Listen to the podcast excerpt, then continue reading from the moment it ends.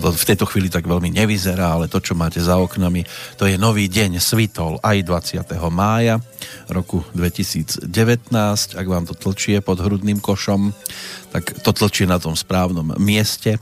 O srdci sa hovorí, že produkuje myšlienky, ktoré sú rozumu nepochopiteľné. A možno aj dnes, keď tu máme napríklad deň, ktorý patrí napríklad včeličkám. Včelička lieta z kvietku na kvietok, opeluje to tam, trúdy čakajú doma a tiež by chceli opeľovať, ale nejak sa to nedarí. No, to je taký akože malý úvod do nasledujúceho nášho rozprávania na témy, ktoré vám môžu byť povedomé a môže byť, že sa tiež stotožníte s takým sedemmiestnym rebríčkom, ktorý sa mi podarilo niekde objaviť bez toho, aby som sa o to nejak extra snažil. Má to názov Veci, ktorými muži vytáčajú ženy.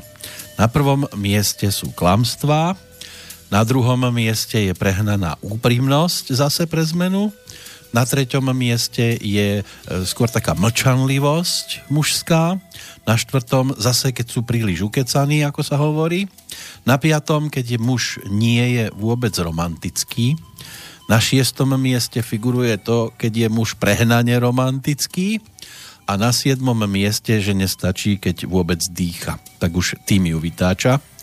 Ako na to v tejto chvíli pozerá a ako to vidí zo svojej strany Slavka Peško, ktorú vítam inak mimochodom po dvoch týždňoch opäť u nás. Dobrý deň prajem všetkým, aj vám. Klesol vám mikrofón. Tak, dajte si ho trošku vyššie. Ďakujem. Tak čo hovoríte na tú sedmičku? Uh, ideme po bodoch. by som vedela, ja by som to potom tak vo všeobecnosti, ak nemôžem sa po bodoch vyjadriť za ženskú časť. Dobre, však uh, máme času, ak máte toľko tak, uh, v úvode. Ja by som to skôr zhrnula, že presne to je to, na čom sa tak chlapi dobre bavia, že žene proste uh, chlap nevyhovie, lebo vo všetkom nájde chybu. V princípe, áno, ste to tak chlapsky pekne zhrnul, súhlasím, chlapi to takto vidia. No. Ale dalo by sa k tomu doplniť tá ženská časť toho myslenia ku každému jednému bodu. Mm-hmm. Aby tomu dobre chlapi rozumeli, prečo to tak ženy ťažko vnímajú. No, ale ono takýchto rebríčkov je viac, alebo určite, mo- možnosti... aj ženy majú taký rebríček, neklamte sa. Ja som našiel aj návod pre mužov, že ako bezpečne hovoriť so ženou. Čušať? Um, tam je to rozdelené do štyroch kategórií. Je, je kategória, čo sú úplne, ale že úplne nebezpečné otázky. Napríklad, no. Čo bude na večeru? Áno, súhlasím. Druhá, toto si fakt obliekaš? Tretia otázka, prečo sa tak vytáčaš? A štvrtá, toto by si asi nemala jesť, či? A posledná, čo si akože robila celý deň? To sú maximálne nebezpečné otázky zo strany mužov smerom k ženám. Trochu, trochu bezpečnejšie, tam je táto petica. Chceš pomôcť uvariť večeru? Tá hnedá ti celkom pristane. Ďalšia je, že to možno preháňaš. Vieš, máme aj nejaké ovocie pri jedle. Ano? A potom ano. Ešte, že dúfam, že dnes nie si unavená. to, je, to je prvá polovica tých otázok. Do tej druhej, do tej bezpečnej zóny e, patria otázky, e, kam by si chcela ísť na večeru? Vyzeráš mm. úplne výborne. Na, tu máš peniaze. Ďalšie je, dala by si si kúsok čokolády? A posledná, vždy si sa mi páčila v tomto župane. Vidíte, všetky tieto posledné, čo ste spomenul, tak uh, patria ku otázkam uh, na to, že ženu si oceníte, uh, ukazujete jej, že je pre vás tá najdôležitejšia a to si myslím, že je v poriadku, nie? Veď toto radi počúvajú aj no, chlapi, to by sa kľudne dalo modifikovať aj na to, čo by chceli počuť chlapi. A chcete počuť aj superbezpečné otázky? Alebo, mm. alebo nejaké také možnosti? No, skúste, či ma prekvapíte. No, prvá je, že na, daj si pohár vína. Druhá je, na, daj si pohár vína. Tretia Aha. je, na, daj si pohár vína. A tak toto pokračuje až ano, do nekonečna. Aj som si myslela. nie, to nie je mnou zostavené. No, ale tak je to... To je tak všeobecne prijaté, áno. Ja viem. Dáte si pohár vína? Nie, šoferujem. Ale zdržíte sa chvíľočku. Áno, ale toľko by to zase nevyprchalo tak rýchlo. Dnes som si dovolil vybrať obrázok, taký zaujímavý, ktorý som tiež dohľadal niekde. dvaja partneri sedia na pohovke, každý na jednej strane, dostatočne ďaleko od seba. Štandard. Z hlavy mozog spolu s tým druhým mozgom boxuje, bojuje na diaľku. Áno. Ale srdcia sa k sebe cez takú, na takej gumičke sa snažia k sebe ťahať. Ruky si vystierajú, aby áno. sa dotkli. Áno. Tak toto asi vyzerá dosť často. Nie všade, našťastie? Uh, určite nie všade. Každopádne takto to, takto to presne vyzerá vtedy, keď sa začínajú dvaja ľudia neporozumieť medzi sebou. Mm. Presne takto. Ono to môže byť tak, že vlastne ten obrázok by sa menil iba v tom, koľko tá kapacita mozgu začína bojovať oproti tomu, koľko tých tých uh, nitiek, tých medzi srdiečkami existujú. Čím je prevažovaná tá kapacita funkčnosti a bojovnosti mozgu, o to menej tých uh, prepojení na tie srdiečka je. My sme to už rozoberali veľakrát. Veľakrát, z mnohých uhlov sme sa áno. na to vrhali a dnes sa vrhneme zase. Uh, áno, ale v súvislosti s uh, takým chápaním, ktoré sme už len tak jemne spomenuli, a to bolo vlastne ako pochopiť našu temnú stránku, ak si pamätáte, dávno, dávno, ešte minulý rok vlastne to bolo uh, v súvislosti aj s tým, že akoby ľudia mali chápať to, že každý jeden človek má svoje zlé aj dobré vlastnosti. Tie zlé chápeme ako tú svoju temnú stránku, ktorá veľmi úzko súvisí s tým, aká je energetika človeka. To znamená, odo mňa samozrejme budete počuť, ten uh, dátum narodenia je tá energetika človeka alebo výbava, s ktorou sa narodil, a tá obsahuje vždy harmonicky aj plusy, aj mínusy, a ja stále vravím, že aj do, na, na situáciu, kde možno potrebujete použiť jednu z tých svojich zlých vlastností, keď je to dobre načasované a dobre naformulované, tak to naozaj môže mať ten pozitívny efekt. Takže stále... Je len dôležité porozumieť tomu, že áno, aj toto patrí ku nám, to také prijatie. Porozumenie tomu, akú úlohu tá, tie naše temné stránky zohrávajú, pretože sú tiež len našou súčasťou. Všetkým je všeobecne známy yin-yang symbol. A to je presne aj duša človeka. Ono to je naozaj o tom, že všetci máme a jednu aj druhú časť. Otázne Takže, je, v akej situácii sa čo ukáže. Stále platí to, že k môjmu dátumu narodenia je ideálne, keď si zoženiem partnerku, ktorá má ten kompatibilný dátum narodenia. Kompatibilný v zmysle, že sa máte možnosť kde rozvíjať navzájom, to znamená niečo sa, na, tak laicky to poviem, niečo sa ona bude učiť od vás, niečo vy od nej. V tom takom tom možno poznávajúcom charaktere to bude to, že ona vám môže zrkadliť veci, ktoré jednoducho vy robíte nesprávne. Ide o to, aby ste pochopili, že aha, tak toto nie je to správne, musím to nejakým spôsobom zmeniť, ale zmeniť nie tak, aby ona bola spokojná a viedlo to k nejakému klamstvu, lebo to proste praskne. Ale aby, aby to bolo prezentované tak, že aha, tak O, takéto niečo u mňa je, poďme nájsť niečo, kde sa to buď zmierni, alebo prestane mať dôvod to používať, tú zlú stránku. Ale treba to veriť tomu, že na svete neexistuje iba jedna taká osoba, ktorá pasuje k nám. Nie, určite nie. To, to, s týmto do, doslova, akože ja nesúhlasím s tou takou dilemou, ktorá je o, podľa mňa až, až vystrihnutá z romantických a rozprávkových filmov, lebo romantické o, romány alebo nejaké príbehy, či už také alebo takej podobe knižnej, filmovej, o, sú ľudia, ktorí sú tak náchylne veriť takej ilúzii, že potom zbytočne hľadajú v živote niekoho, kto by im túto predstavu splnil, a nazývajú to, že spriaznená duša. Spriaznená duša, už sme si tiež dávnejšie vysvetlili, že to vôbec nemusí byť v podobe partnerského vzťahu. Tá spriaznená duša má úplne inú úlohu. Hovorili sme, že je to duša, ktorá nás posunie v tom duchovnom svete trošku vyššie. Kľudne to môže byť aj partner, pretože vďaka tomu, že s niekým žijeme, tak spoznávame presne tie svoje silné aj tie slabé stránky, tie temné stránky v zmysle toho, že sa učíme prostredníctvom takýchto ľudí pracovať s nimi, aby to, to vzniklo niečo z toho pozitívne, minimálne formovateľné.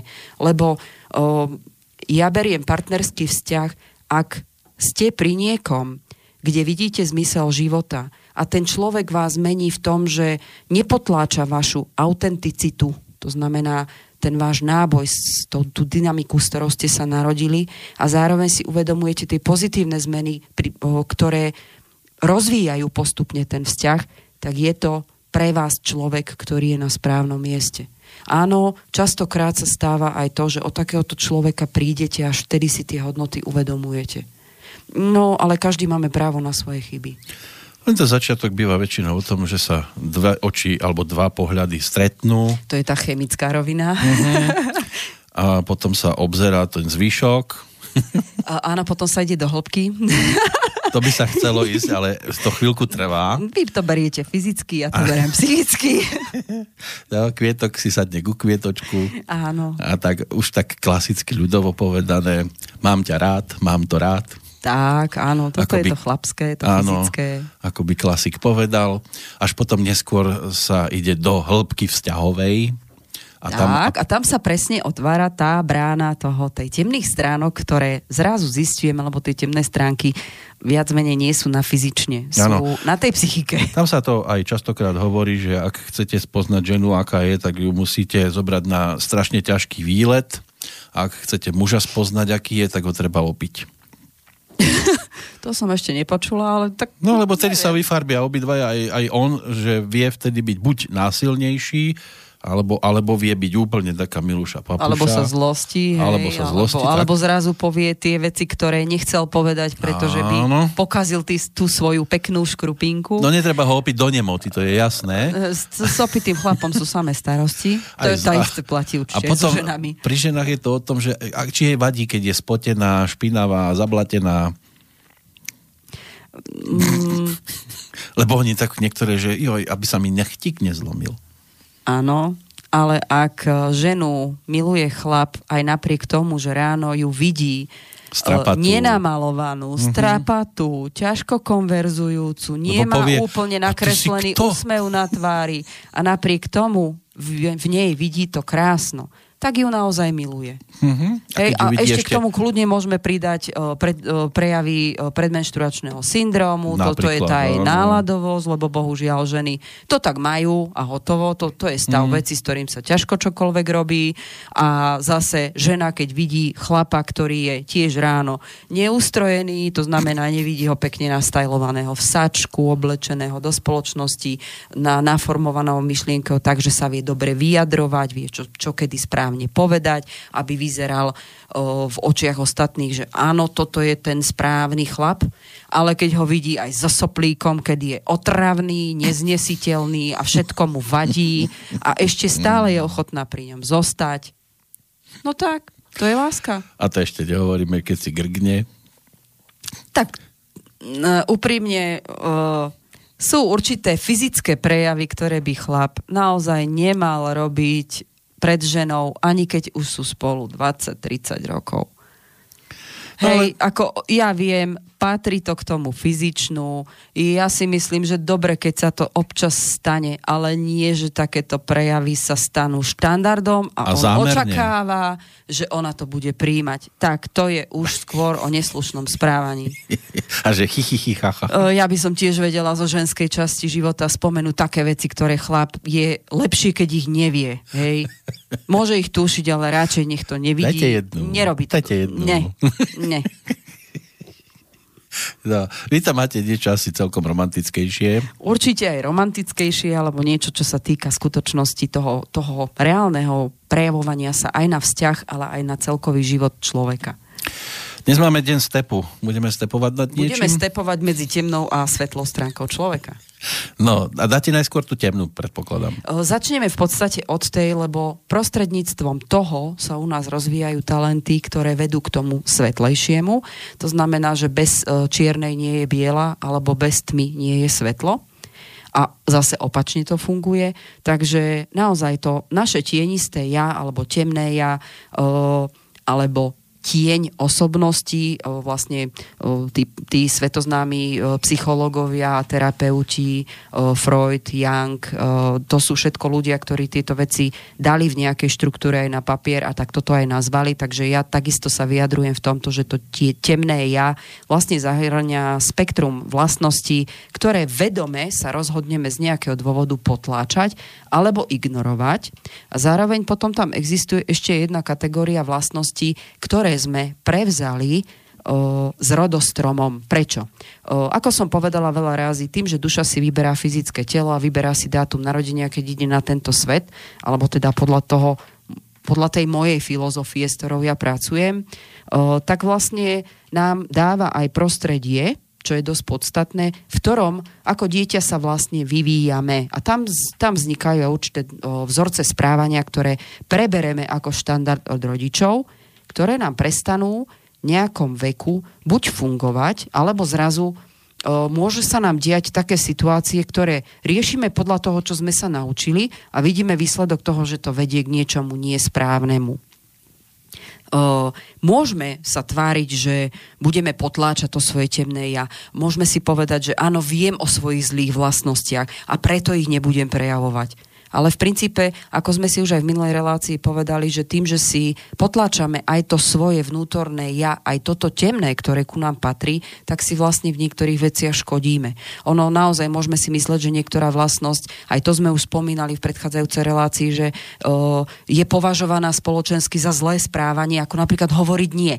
Aj k tomuto sa ešte vrátime. Vlastne do leta by som túto vec chcela uzatvoriť, ako, si, ako sa aj naučiť uh, to nie, alebo tú svoju takú tú, m, možno pre ostatných nie dobrú stránku prejaviť, ale bez toho, aby to malo tie negatívne následky na tú spoločnosť, a zároveň, aby sme si uchránili aj to svoje ja, lebo aj tie naše o, zlé vlastnosti, keď vychádzajú v daných situáciách na povrch, tak slúžia na to, aby nás nejakým spôsobom chránili od niečoho, kde sa cítime byť zraniteľní, alebo by sme mohli byť vystavení konfrontácii v podobe konfliktu s nejakým človekom z okolia alebo nejakej životnej situácii, kde naozaj by sme išli proti sebe. Lebo ak urobíme rozhodnutia na základe toho, že áno, urobím to preto, lebo ten druhý to tak chce, ja zostanem nespokojná a budem ma to hnevať.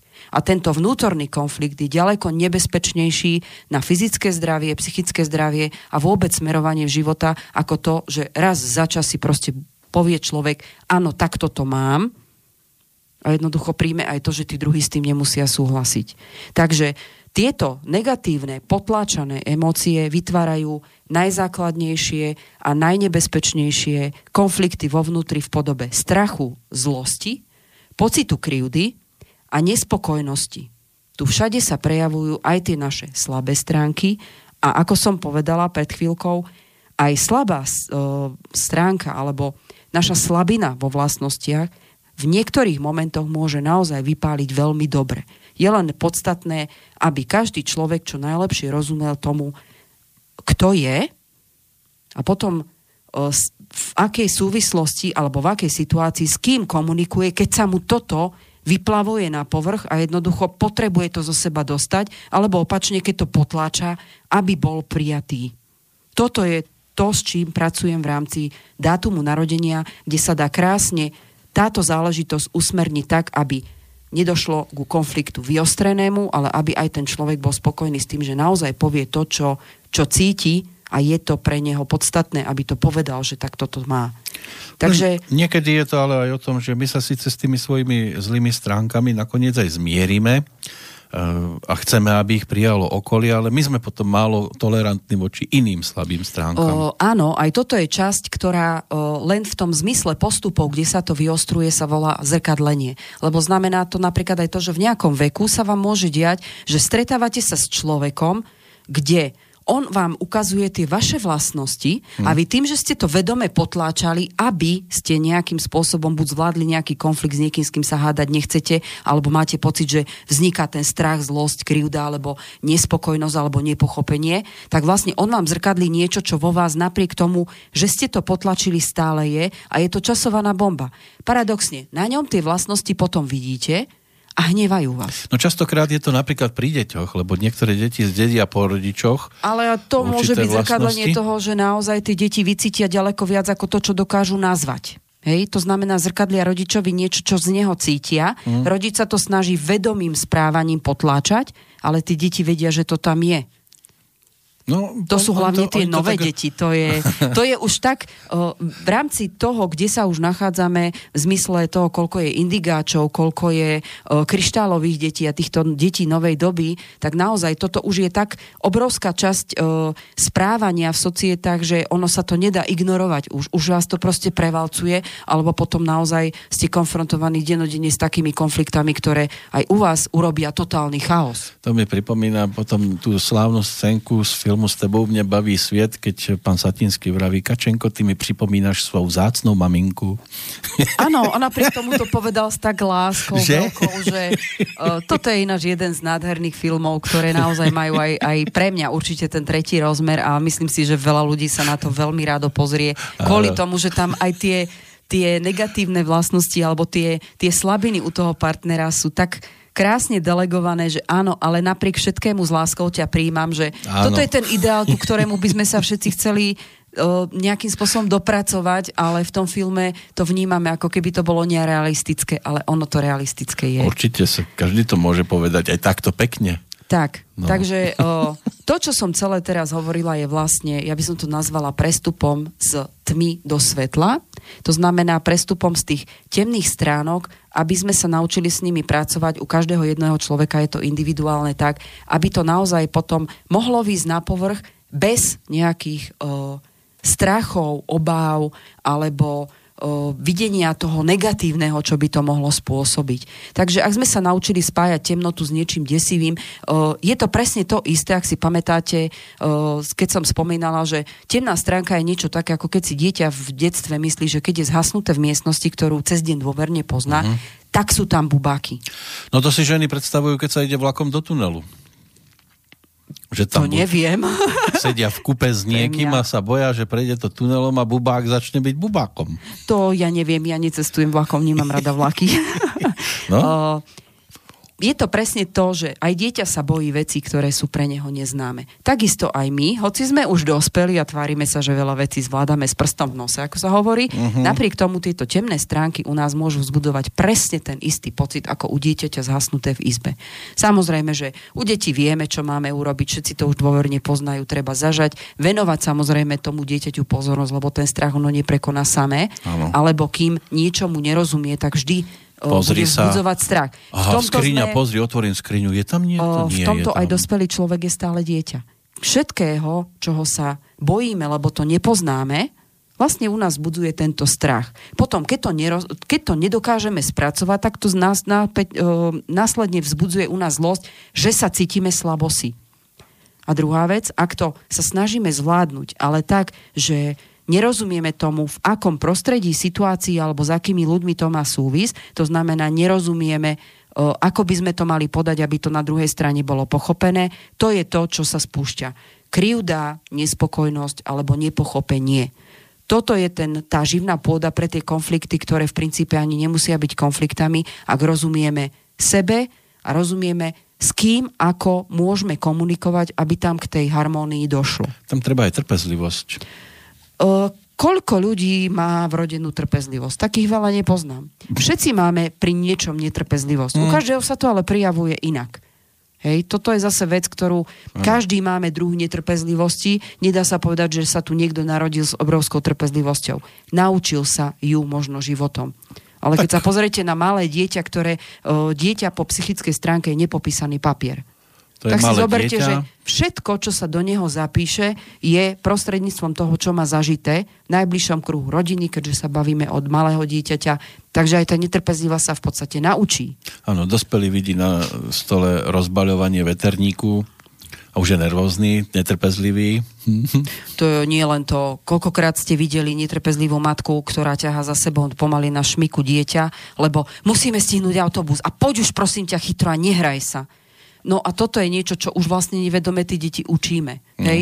O, koľkokrát, teraz si pozrime do samého vnútra seba a kriticky buďme teraz, koľkokrát sa vám stalo, vy už máte tiež deti, ja mám tiež deti. Ja som sa veľa razy pri výchove mojich detí pristihla, že robím presne to, čo mi vadilo ako dieťaťu. Pochopenie toho, prečo to vzniká, je veľmi podstatné a je úplne jedno, či sa bavíme o vzťahu s dieťaťom, o vzťahu o, s partnerom, o, o vzťahu s rodičmi, alebo aj o pracovnom prostredí. Lebo toto sú proste roviny, ktoré o, buď si to pripúšťame len, alebo nepripúšťame, že sa to deje. Ale ono sa to deje. Aj či sa nám to páči, či nie, proste to tam je. Nejako sa to prejavuje.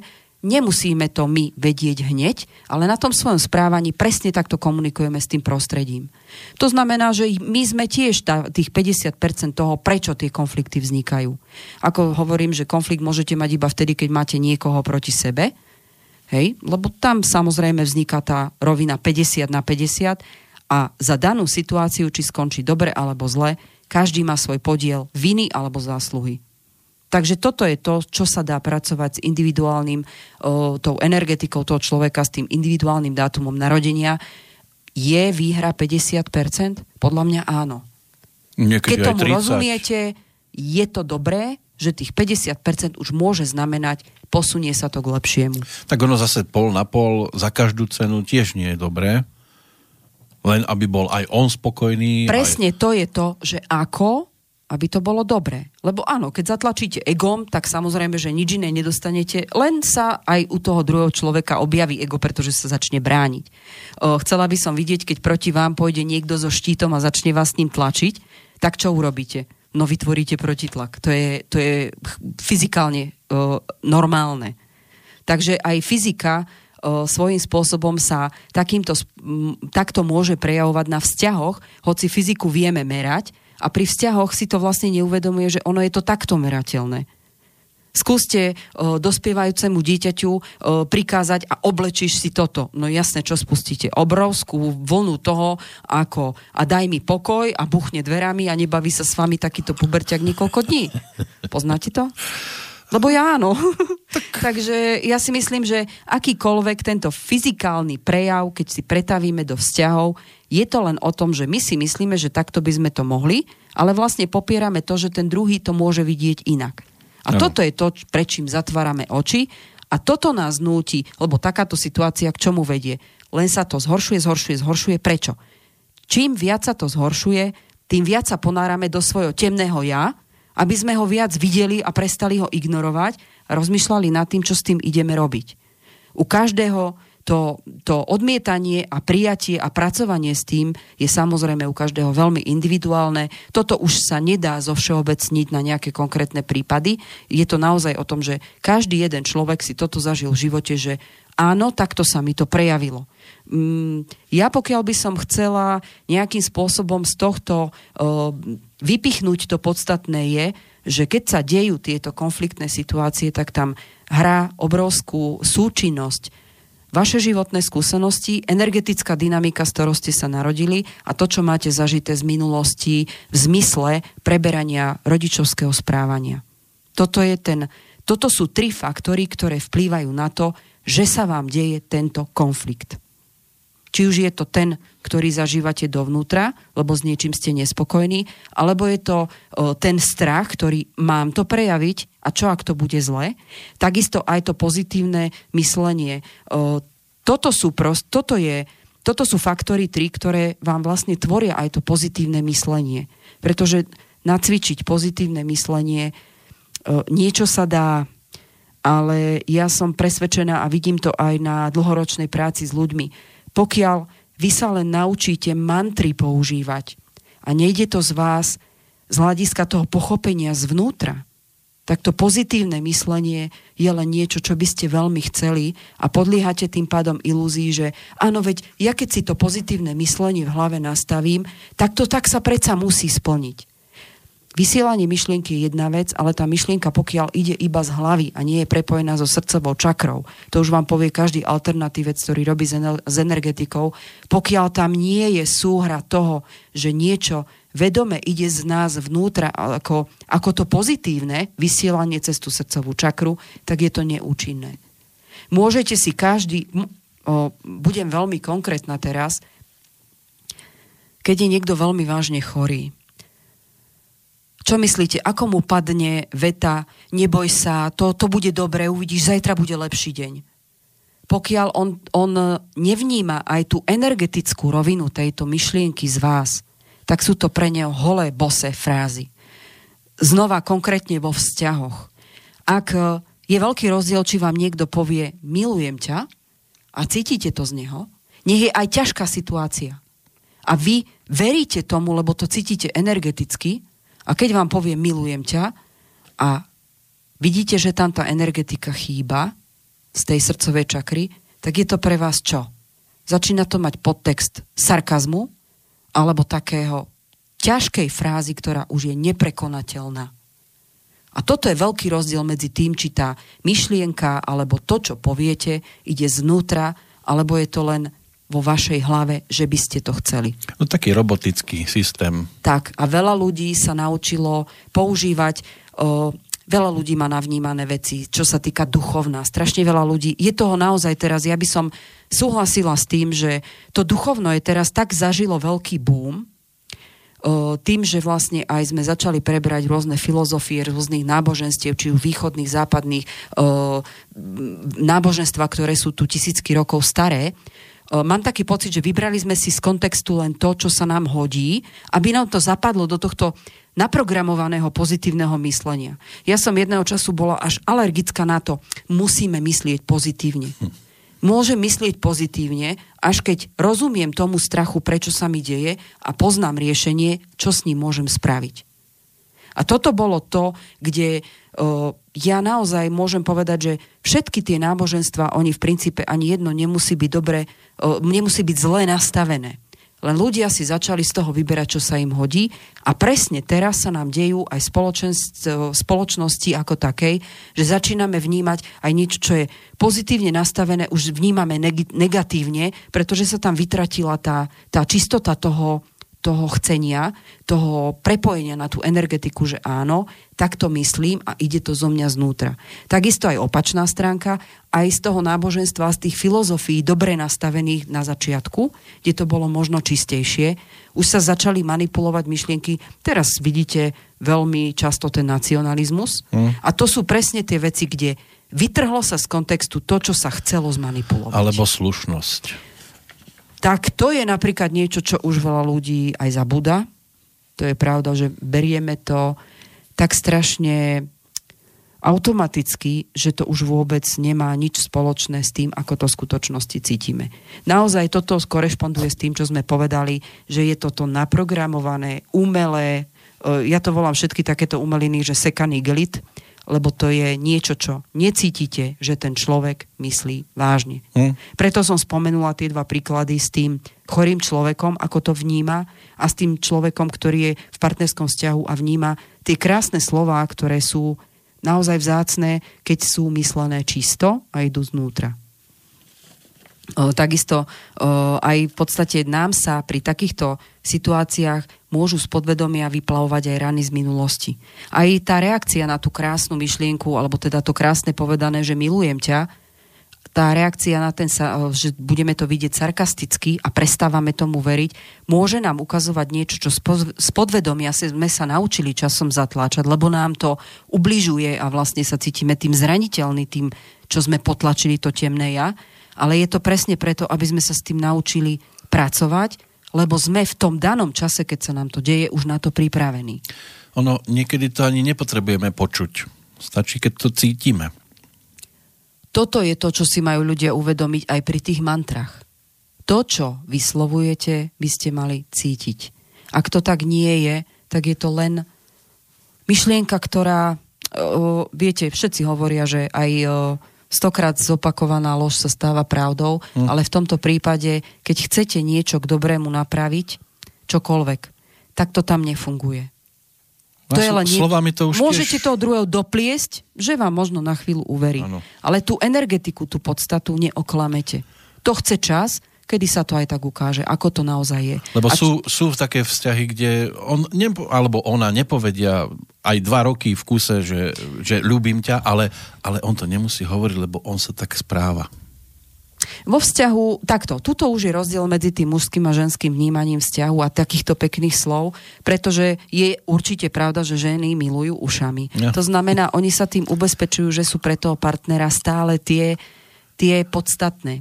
O, ak si zoberieme úplne primárny faktor toho prirodzeného, prírodného správania sa samcov a samičiek, samička, o, druhú samičku, to isté platí. Žena ženu vníma veľmi o, konkurenčne. Sokyňa. Konkurenčne, to znamená, žena ak nepočuje a nevníma od svojho muža, že proste stále je tá najpodstatnejšia v jeho živote, tak stráca seba dôveru v tom, že má pocit, že začína byť nahradená.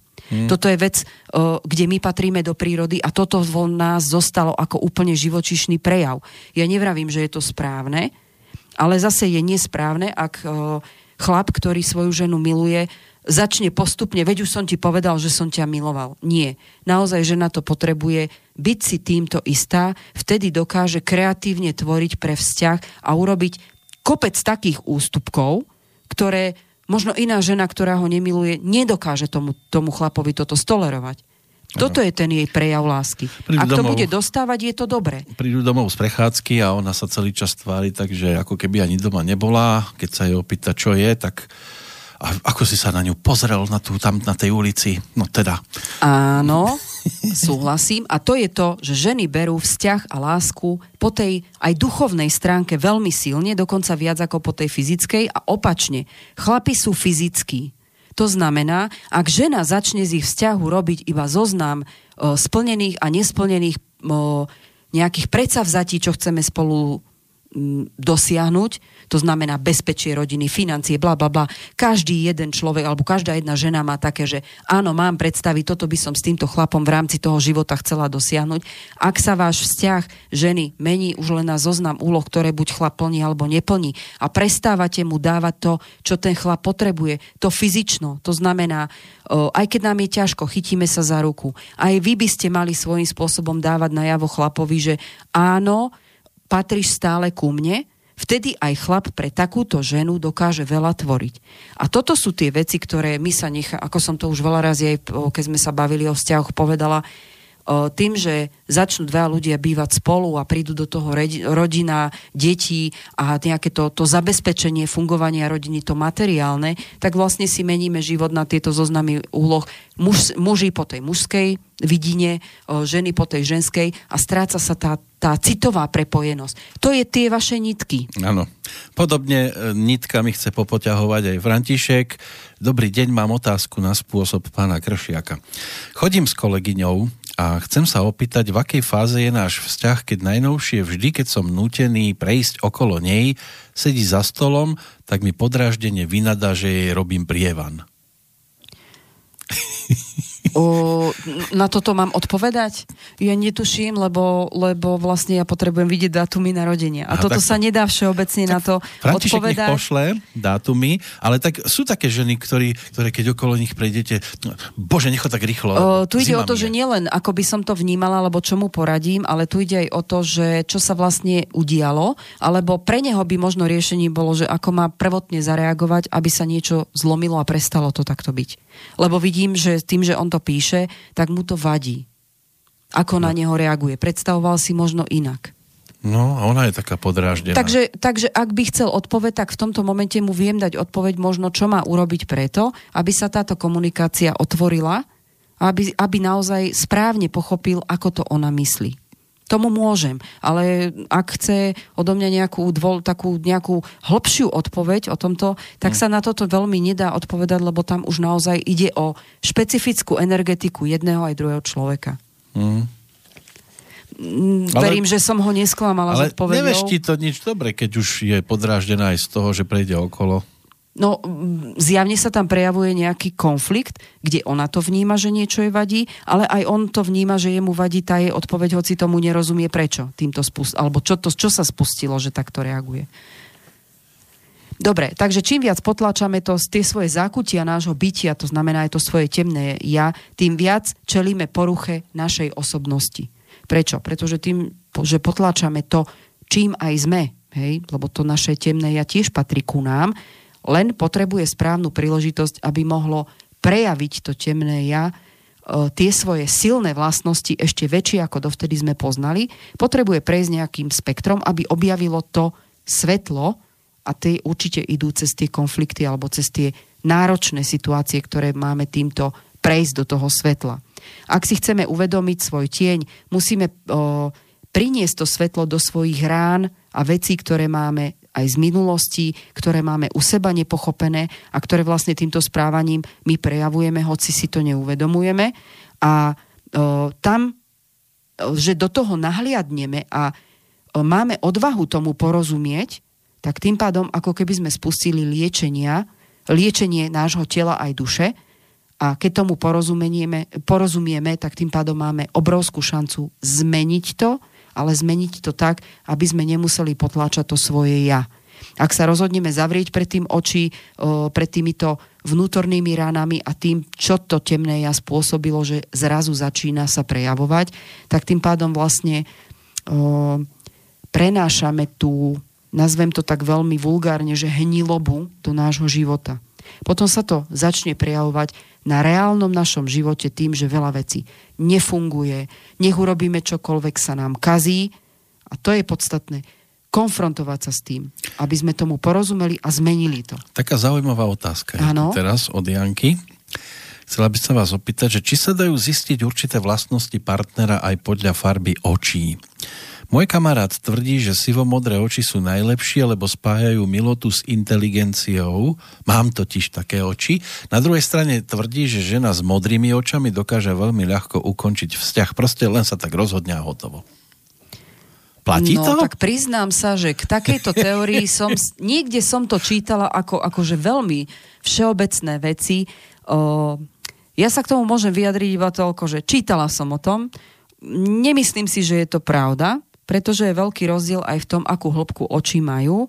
Určite viem, že existuje iristerapia, čo je diagnostika fyzického zdravia cez o, duhovku v očiach. Mm-hmm. O, sú ľudia, ktorí sa tomu venujú a majú aj dôkazy o tom. A aby som sa ja k tomu vyjadrila, priznám sa, že toto je pre mňa tak o, bez urážky povrchné.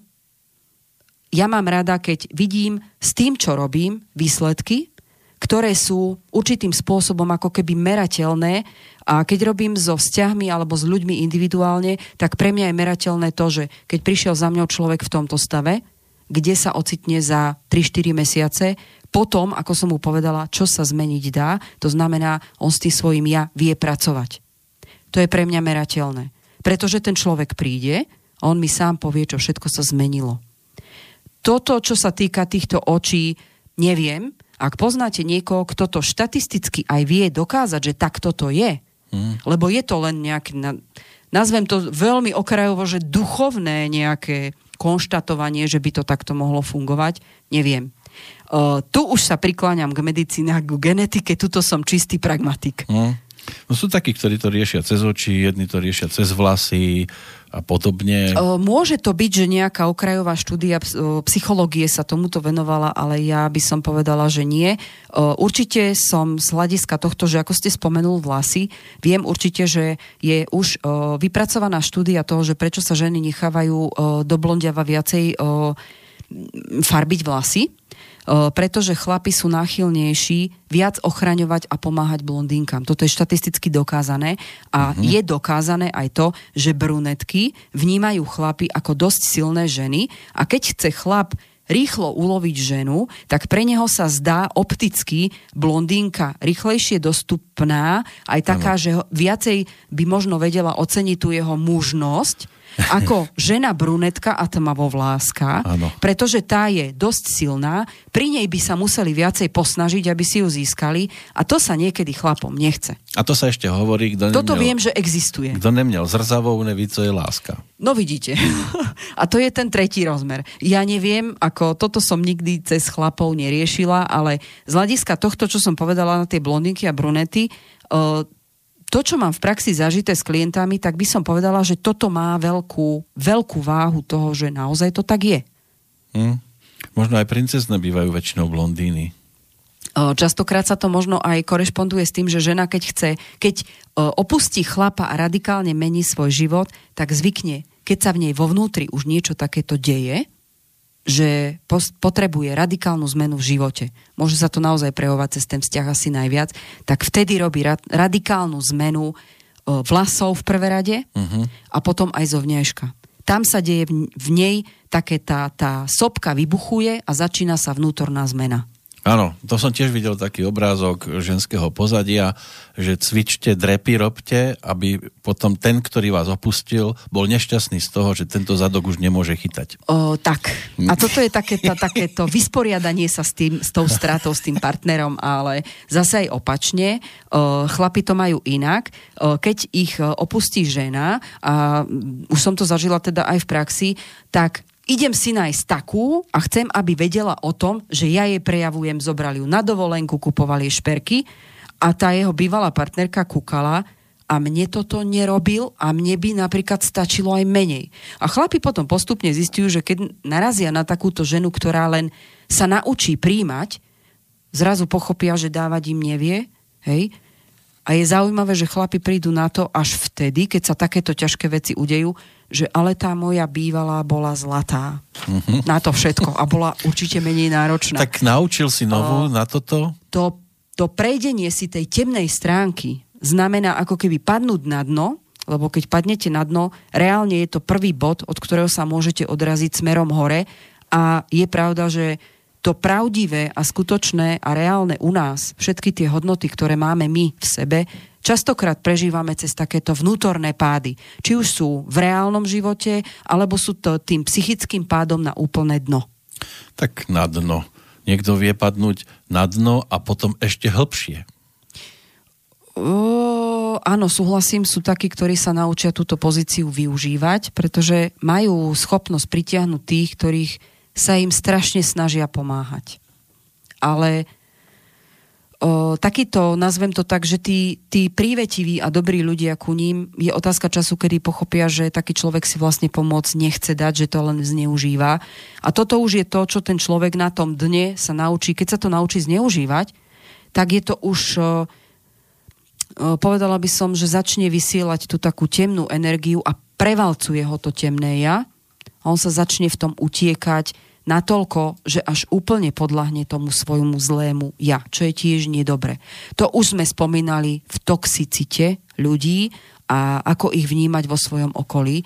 Prípadne, že každý jeden človek v podstate nejakú takú, takú tú tržnú ranu vo vnútri má, to znamená, nemusí si uvedomovať a občas sa môže stať situácia, že aj z neho tá toxicita vyjde.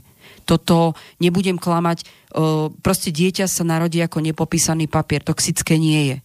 Toto sú tie veci, ktoré u neho spôsobujú to prostredie, v ktorom vyrastá, prípadne tie životné skúsenosti, ktoré už ako dospo, dospelý človek zažíva.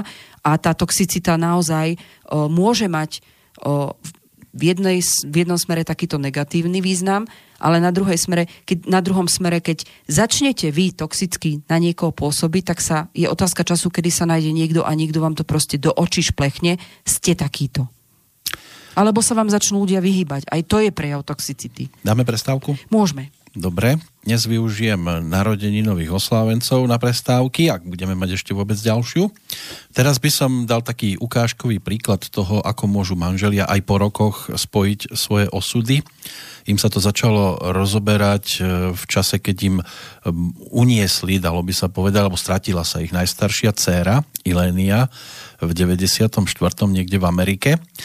A toto bolo dosť rozhodujúce preto, že partnerka začala upadať do depresívnych stavov. Nakoniec ale, aj keď sa to dieťa, teda, pokiaľ mám správne informácie, nejak nenašlo, tak oni sa neskôr k sebe vrátili, aspoň po tej uh, umeleckej stránke. V dvetisíctrinástom spojili to sa opäť. To sú tí Taliani? To je Romina Albano, áno. Tak som si myslela. Albano má dnes sedemdesiate šieste narodeniny, tak si ich aspoň jednou pesničkou teraz pripomenieme. Dopo questa vita che si dimentica di te, dopo questo cielo senza arcobaleno, dopo la malinconia che mi prende ogni bugia, dopo tutta questa voglia di sereno, dimmi chi ci sarà dopo il sogno delle Hawaii. Dopo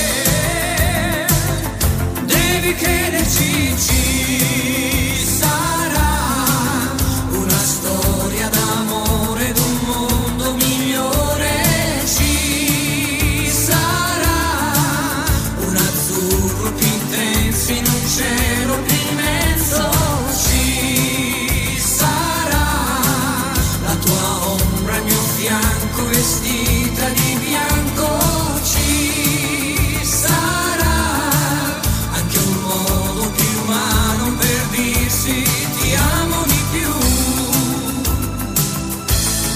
dopo noci che non va dopo tanta vanità e nessuno che ti dà niente per niente dopo tutto il male che c'è nel mondo intorno a te com'è bello ritrovarti accanto a me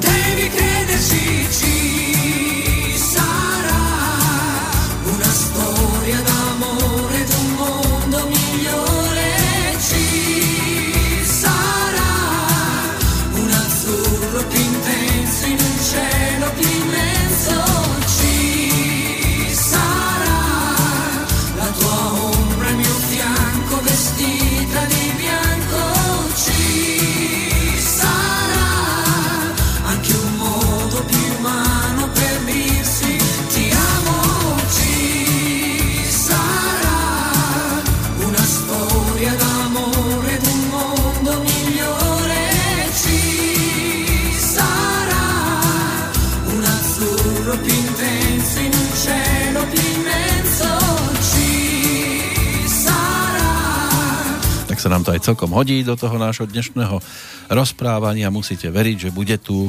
aj milostný príbeh, aj lepší svet a prípadne ešte keď tak nejakú takú pasáž z tejto pesničky preložíme po všetkom zle, ktoré je vo svete okolo nás, je ako krásne je nájsť niekoho, k- kto bude iba náš a patrí nám a bude pri nás stáť a tak ďalej. Zhruba takto obsahovo by, by sme mohli túto pesničku si priblížiť, ktorá nám doznela, vyplnila prestávku v rozhovore so Slavkou Peško, ktorá je tu. Ste tu? No asi áno. Áno, našťastie dosť ďaleko, lebo by ma štípala za všetko, čo tu rozprávam. Ale nie. Tak dobre, tak neštípala. Všetko má svoju úlohu, to, čo poviem ja a na to, ako reagujete vy. Prečo ako podceňujete svoje reakcie? Možno, že niektorí ľudia zdieľajú to vaše myslenie. My sme a... Ying a Yang? Uh, tak to neviem, ale... No nemôže to byť o tom, že teraz budem, budete hovoriť a vy ste to tak krásne povedali. Ja niečo nie, poviem nie, nie, a vy poviete, vy ste to nie. Ešte krajšie povedali. Mne sa práve, že páči, že reagujete na to tak, ako ľudia, ktorí sa s tým duchom vnom o, registrujú ho, o, vedia o tom a chcú rozumieť tomu, ako by sa dalo to duchovno do toho života dať, pretože my sme naozaj zvyknutí robiť veci mechanicky na cvičenie. Proste, že takto to fungovalo, tak to robíme aj my a myslíme, že to bude fungovať. Nie vždy Budú, bude všetko fungovať mne tak, ako to funguje vám a opačne. Každý z nás je jedinečný a to je naozaj veta, ktorú asi budem... Ja som o nej tak presvedčená. Keby to tak nebolo, tak nežijem veci, aké mám. To znamená, že to naše vnútorné ja nám vytvára, či už v tom pozitívnom, či v tom negatívnom, nám vytvára to, čo sa nám v živote deje. A my sme strojcami toho, čo sa nám deje. Aby som aj vlastne prešla s tým, že sme hovorili o tom, že sa nám v daných situáciách a v daných časoch v živote ukazuje aj tie nepríjemné veci, že teda vystupuje to naše temné ja. Áno, zrkadlí sa nám niečo, na čo sme už v danom čase pripravení to pochopiť a zvládnuť. Ide o to, aby sme zase vnímali aj to, s čím sa to spája. Nie len to, ako to pociťujeme, že nám to vadí, alebo mm. sa nám dejú zlé veci, ale aby sme videli aj tú druhú stránku, ako s tým pracovať, alebo ako to porozumieť tak, aby to už nebolo zlé. Aby sa nám to znova nevracalo. Toto je to zrkadlenie, ktoré dostávame buď cez tie situácie, alebo cez ľudí, s ktorými sa tie situácie spájajú. Našťastie to tu nie je ako na základnej škole, kde keď prišlo na besedu, mohli klásť otázku iba prv, jednotkári a dvojkári, my trojkári, štvorkári a tak ďalej. Toto som nezažila ináč. No my sme to tak mali. Fakt? Bola beseda, napríklad mali sme u nás na návšteve atletku, skokanku do diaľky, Evu Múrkovú, ona vtedy získala nejakú medailu dokonca, neviem, či na majstrovstvách Európy to nebolo. No a jednotkári sa pýtali, pýtali, až došlo na otázku typickú pre jednotkára, ktorý sa v tom veľmi neorientoval, ale mohol sa opýtať, poznáte Evu Múrkovú? Ježišmaria, super. To je ako keby som sa ja vás teraz opýtal. Poznáte Slavku Peško? Myslím si, že šťastí áno. No, a my trojkári sme mali z toho takú radosť, že my sme sa nemohli a takto to dopadlo. Vidíte, sú A taká hlúpa otázka. No? Ale to sa stáva. Každopádne, ak svojtie neuznáme alebo nepríjmeme ho, v podstate tú hĺbku nášho duchovného a osobnostného rastu nemusíme ani spoznať, pretože týmto je obmedzená. Nechceme vedieť, v čom sa môžeme rozvíjať, pretože tá nepríjemná situácia nám ukazuje to, kde sa môžeme posunúť ďalej. Toto je to duchovno v každom človeku, ktorom nemyslím si, že existuje človek, ktorý by takéto niečo v živote nepocítil. Že sa mu deje niečo zlé a potrebuje s tým niečo urobiť. Toto je presne tá situácia, kde, ako sa hovorí v živote, potrebujete prekročiť svoj tieň, aby ste boli silnejší, a aby ste objavili v sebe dovtedy nepoznané veci. No len niekedy človek si myslí, že ide dobrým smerom a je zaslepený niečím a on si myslí, že to je správne, čo sa deje. No ale chvíli. Keď ide tým smerom, tak prečo sa mu potom znova dejú zlé veci? Alebo nerieši sa to k pozitívnemu? No, a určitom, toto je to zrkadlo na... toho, že nejde dobre. Ale pár metrov ide a stále si myslí, že je to dobré, lebo necíti ešte, že až za rohom bude to zlo. O, nerozumieme sa. Ak niečo človek robí s tým, že si myslí, že ide dobre, tak logicky, ak nejde dobre naozaj s tým, s tou harmóniou toho vnútorného ja, tak skôr či neskôr e, príde situácia, kde on musí si uvedomiť, že aha, není to dobre. Otázne je len, ako je už potom tvrdohlavý, alebo ako ide ako keby hlavou proti múru. Tak to už je možno, na ňom. Možno sa v tej chvíli len presvieča, ale veď keď chvíľku vydržím, tak bude lepšie. Uh, toto je presne tá mantra, ktorú hovorím, že pokiaľ nejde znútra, tak to nebude. To je ako pri tom, keď chlapec chodí domov opitý a povedia dievčaču, toho si neber, to je, to je pijana, ona, on sa pri mne zmení. Uh, veľa manželstiev padlo len preto, lebo ona si myslela, že ho zmení. A to ale nie len o alkoholizme, ale o kopec iných veciach a veľmi zlých veciach. Hmm. Nie, je otázka času, kedy to proste ten človek z tej... Tieto situácie sú o tom, že vy máte vytriezvieť z tej, z tej zlej cesty, z tej naivity, z toho sebaklamu, ktorý vás presne touto cestou vedie, že ste o svojich takýchto vnútorných pravdách presvedčení a dennodenne sa stretávate s nejakou situáciou, kde vám to spochybňuje. Tu už je len o tvrdohlavosti, či aj tak pôjdem, aj tak pôjdem, aj tak pôjdem. Áno. A stále to končí zle. To dievča bude hovoriť, ja mám vytriezvieť, ja si počkám, kým on vytriezvie. No po psychickej stránke, keď sme sa bavili o tom, že pri takomto človeku žiť, môže človek naozaj dopadnúť uh, v takomto partnerskom vzťahu aj tak, že sa to otočí proti nemu, pretože on podľahne až takému životnému štýlu toho človeka a stiahne ho ako keby do toho blata aj toho človeka, ktorý mu chcel na začiatku pomôcť. Uh, myslím, že už sa veľa hovorilo aj v médiách o tom, že vlastne existuje aj to také skryté násilie, ktoré je zatvárané medzi štyri steny v domácnosti, ktoré teraz sa už konečne hovorí o tom spoločnosti, už to nie je také tabu a snaží sa vlastne aj spoločnosť pomôcť ženám, ktoré takéto niečo prekonali a to je život s tyranom akejkoľvek podobe a vlastne tam sa už dozvedáme, ako to bolo pod tou pokličkou navonok usporiadaného partnerského vzťahu, kde boli aj deti a neviem čo, a zrazu proste tá žena upadne do takého stavu, že ona už musí len utiecť. Ale sú aj ženy, ktoré už sú v stave, že nedokážu z toho utiecť, kým si to okolie nevšimne, že treba jej pomôcť, lebo ona už to sama nezvládne. Aj toto môže byť dopad, keď žijete s človekom, ktorý až takto vás zmanipulujete, že prestanete robiť so svojím ja a podľahnete takémuto tlaku. To už ale je veľmi zlé. Sú aj také stavy, kde povedzme, už to berú tak, majú povedzme už celkom dosť rokov, po šesťdesiatke, už, už na nový vzťah sa necítia a tak t- už len tak spolu žijú, ako keby udržiavali len, ani nie oheň, ani nie zápalku zapálenú, ale už len škrkátko si nosia v ruke a že čak čo už by sme sa niekde inde, však my už spolu nejako to doklepeme. O, áno, bohužiaľ máte pravdu, ale to už je o tom, že častokrát v takýchto vzťahoch zostávajú aj ľudia, ktorí majú strach zo samoty alebo o, finančne. Tam tie podvedomé strachy svojím spôsobom by sa dalo povedať, že každé jedno znamenie v zverokruhu má podvedomý strach, ktorý vypláva na povrch až pri takýchto krajných situáciách. Môžeme si aj o tom povedať, že vo všeobecnosti vládne také, že každé jedno znamenie má toto, nejakú takú tú skulinu, tú pandorínu skrinku, ktorá sa naozaj za celý život môže otvoriť len raz a môže v nej človek ako keby uviaznuť, že neurobi s tým nič. To môžu byť kľudne materiálne podnety na takéto správanie, strach zo samoty, potom čím je človek starší, si uvedomuje fyzickú už nie schopnosť riešiť všetko o samote, to znamená zostáva s tým partnerom aj kvôli tomu, aby som nebol sám, aj na to, aby sme to zvládli. Toto môžu byť rôzne veci. Ja netvrdím, či je to dobré alebo zlé, lebo pokiaľ tí ľudia dokážu ešte fungovať tak, že si sa nehádajú denodene, to znamená vedia aspoň v niečom spolupracovať, môže to byť dobré, určite hlavne pre vekové kategórie, ktoré už sú hodne, hodne staršie a tam už súhlasím s tým, že hľadať toho partnera je veľmi náročné a o, bavíme sa tu otvorene o takej pohodlnosti. Hej?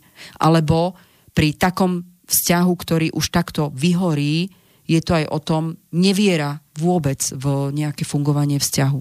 Hej? Mm. A čo budem hľadať a neviem čo.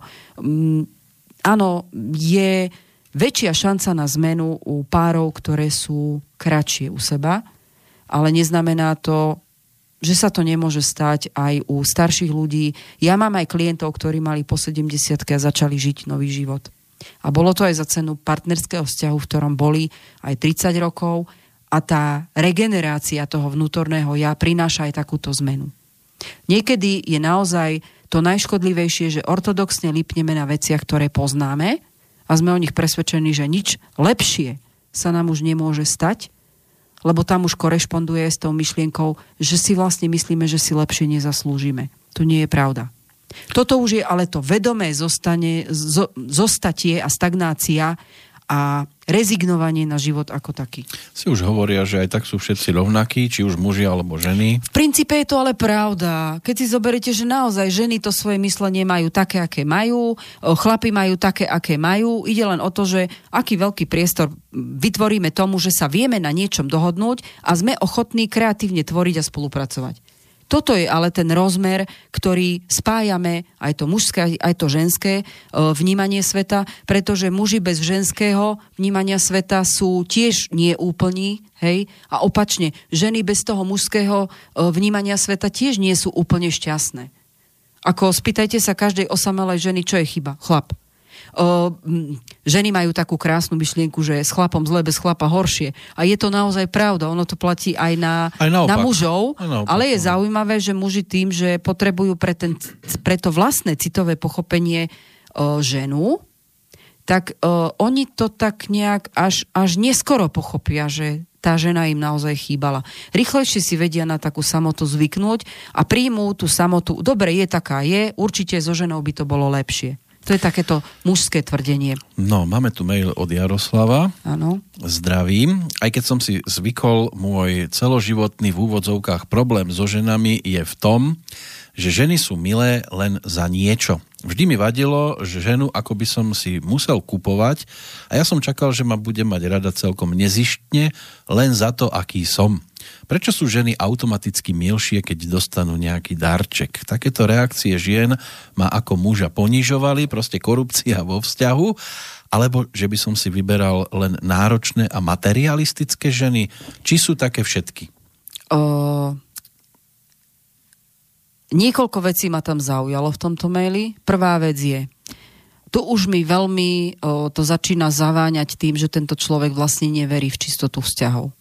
Ak raz vysielate takúto energetiku, tak sa nečudujte, že vám takýto obraz chodí v podobe žien, ktoré robia iba niečo za no, píše odmenu. V množnom čísle, tak asi mu chodia, alebo stretol ich viac. Takých. Odpovedám na body, ktoré som si zapamätala. Uh-huh. Porozmýšľajte nad tým, pretože toto je to, čo sa vám zrkadlí. Celý čas sa o tom bavíme. Ak ste s tým nespokojní, je potrebné pochopiť, prečo sa to deje u vás, že toto vysielate. No a prečo sa to môže diať u, u muža? A ja nemám jeho dátum narodenia. Je takto. A druhá mhm. vec je, naozaj, o, ako ste teraz povedali, že, že naďabujete na, na ženy, ktoré robia niečo už len za odmenu. Ja vám teraz poviem ženskú stránku. Naďabujete na ženy, ktoré už v živote majú takú skúsenosť, že už tiež neveria tomu, že chlap by ich vedel oceniť o, úplne o, bez nejakého takého, že si to musia vynútiť. Je to len iná stránka z toho, ako to vnímajú ženy. Toto je čistý príklad toho, ako sa vám zrkadlí niečo, čo ide aj z vás a priťahujete si človeka oproti sebe, ktorý má rovnaký problém možno ako vy, ale tým, že je to žena z toho ženského chápania. Skúste sa len zamysleť nad tým, či tam vo veľkom nezvíťazila vaša pohodlnosť a vaša už absolútna nedôvera v to, že by ste mohol stretnúť nejakú ženu. Je to ako pri deťoch, že keď si ich naučíme na darčeky, že potom sú ochotné niečo robiť, tak aj ženy sú takto nastavené? O, určite sú ľudia, ktorí majú dátum narodenia, že veľmi, ako keby začnú vo vzťahu o, byť viac iniciatívni a si svojím spôsobom ten vzťah rozmaznajú. Toto je také, že toto má veľa párov e, problém, ale niekto je na takéto správanie náchylnejší a na druhej strane možno tým sleduje aj to, že on má nejakú predstavu o tom, aby, aby dostal tú svoju ilúziu od tej ženy a ona veľmi rýchlo môže pochopiť, že ona keď mu to bude dávať, tak bude za to odmeňovaná. Toto je ale vždycky o tom, že niečo z niekade sa musí vysielať, keď to tento človek takto vníma. Možno tí dvaja ľudia sú na dobrej frekvencii, že sú kompatibilní, ale je tam nesprávny spôsob komunikácie. Ak ten nesprávny spôsob komunikácie vychádza, nazvem to tak laicky, že z vysielača, tak sa nemôžete čudovať, že to zachytila frekvencia príjimača, ktorý na toto, sled, na toto poslúcha. A môže byť, že ja mám povedzme taký dátum narodenia, že si budem musieť ženy iba kupovať? Toto určite by som netvrdila. Je to o tom, že musíte zmeniť vlastne niečo v tom svojom vnímaní. Ja neviem, koľko má ten človek rokov, čo ano. To písal. Neviem, skúsený. Akými životnými skúsenosťami, tiež mi to tak pripadá. Je už o, prejdený, hej, mm. to znamená, čo v ňom zanechalo tie bolestivé rany, ktoré začína, miesto toho, aby pochopil, prečo sa mu stali, začína byť len citlivý na to, keď mu nejaká žena do, do takéto rany pichne a on mm-hmm. si to zrazu uvedomuje. Miesto toho, aby začal robiť miesto so sebou, so sebou nejaké zmeny, tak obvinuje tie ženy, že sú také. Toto je presne typický príklad toho, že, že tá temná stránka je, niečo sa nám zrkadlí a miesto toho, aby sme niečo s tým urobili, tak hľadáme vyniká na tej druhej strane. Je to veľmi pohodlné. No, schválne, Jaroslav, poslite, pošlite dátum narodenia. Potrebujete mať odvahu. Pre zbabelcov sú povrchné vzťahy. Uh-huh. Pre zbabelcov a pohodlných ľudí sú povrchné vzťahy. Ja si myslím, že Jaroslav je na duchovnej úrovni, pretože si uvedomuje, že ho to trápi. Uh-huh. Tak. Tak všimol si to. No, tak ak si to už uvedomuje, tak je správny čas na to o, niečo s tým urobiť, lebo teraz sa dá a je možné to vyliečiť. Mm. O, tak určite je jednoduchšie zmeniť e, prípadne Jaroslava ako všetky tie ženy. Áno, chyba je vo vysielači. To je presne to, že darmo sa vy hneváte a nie sú vinní všetci okolo vás, tak potom treba rozmýšľať, tak asi nie sú všetci vinní okolo, keď reagujú veľmi podobne na niečo, čo vysielate. Uh-huh. A už ušetrí na bombonierach. Ako, nie, už, už mu nenakladajme viacej, nie je účelom toho, aby sme ho teraz sundali. Je to naozaj o tom, že možno v tých vzťahoch vidí niečo nesprávne a podľa toho on koná. Ale on si už prešiel tým svojim hrozným údolím, tým, že teda tie darčeky už porozdával.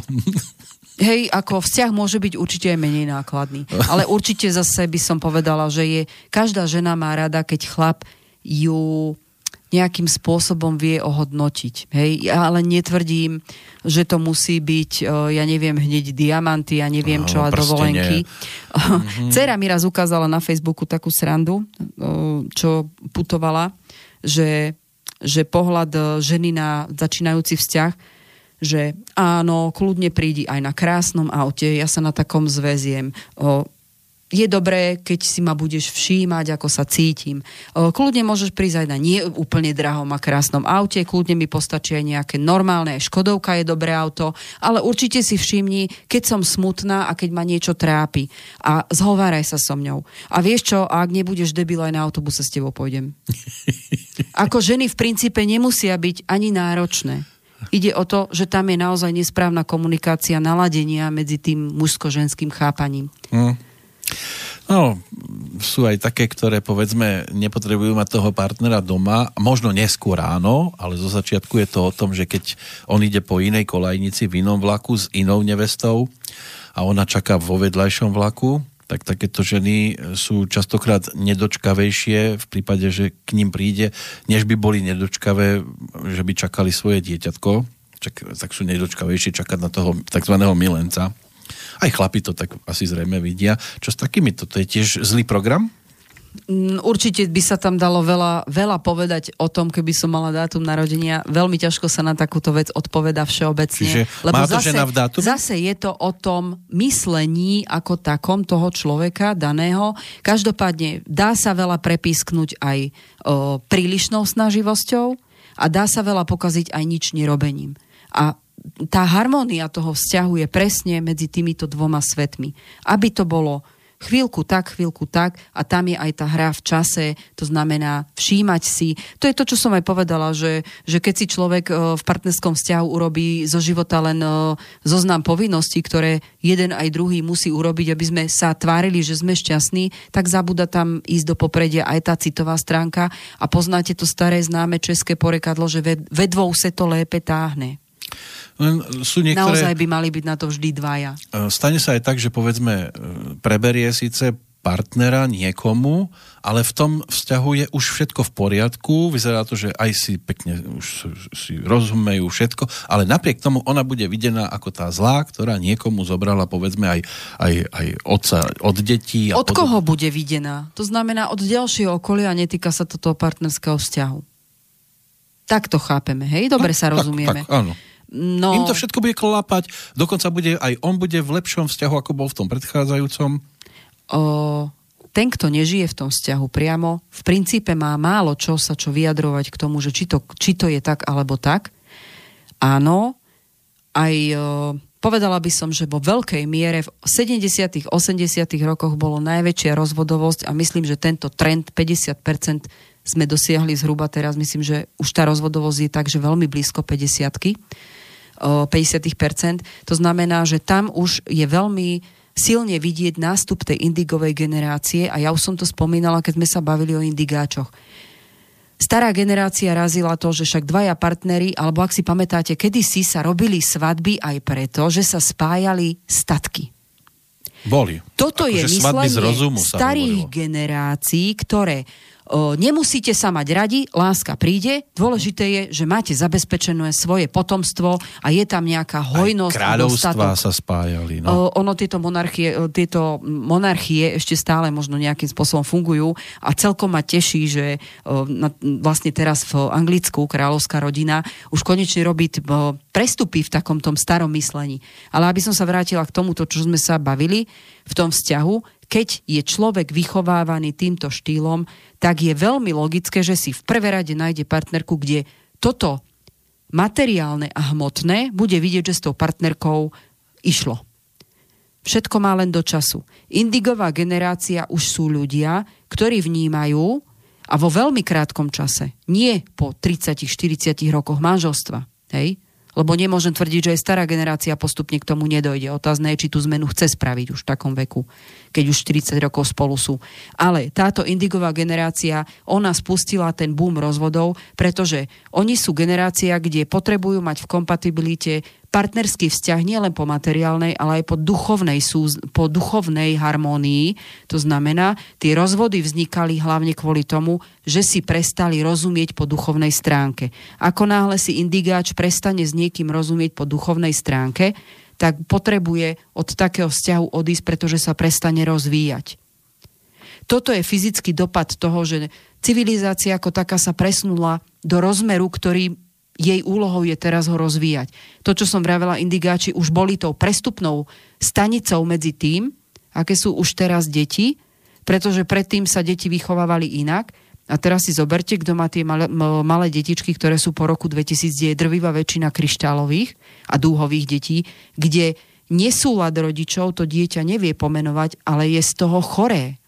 Má fyzickú chorobu z nesúladu duchovného o, súznenia ich rodičov. A toto je to, kde generácia už postupne prechádza na to, aby sa naučila pracovať nielen s materiálnom a hmotou, ale aby dávala do súladu aj to duchovno, pretože keď si zoberiete, aj fyzické telo človeka má aj e, materiálne čakry, potom je srdcová a potom sú duchovné čakry.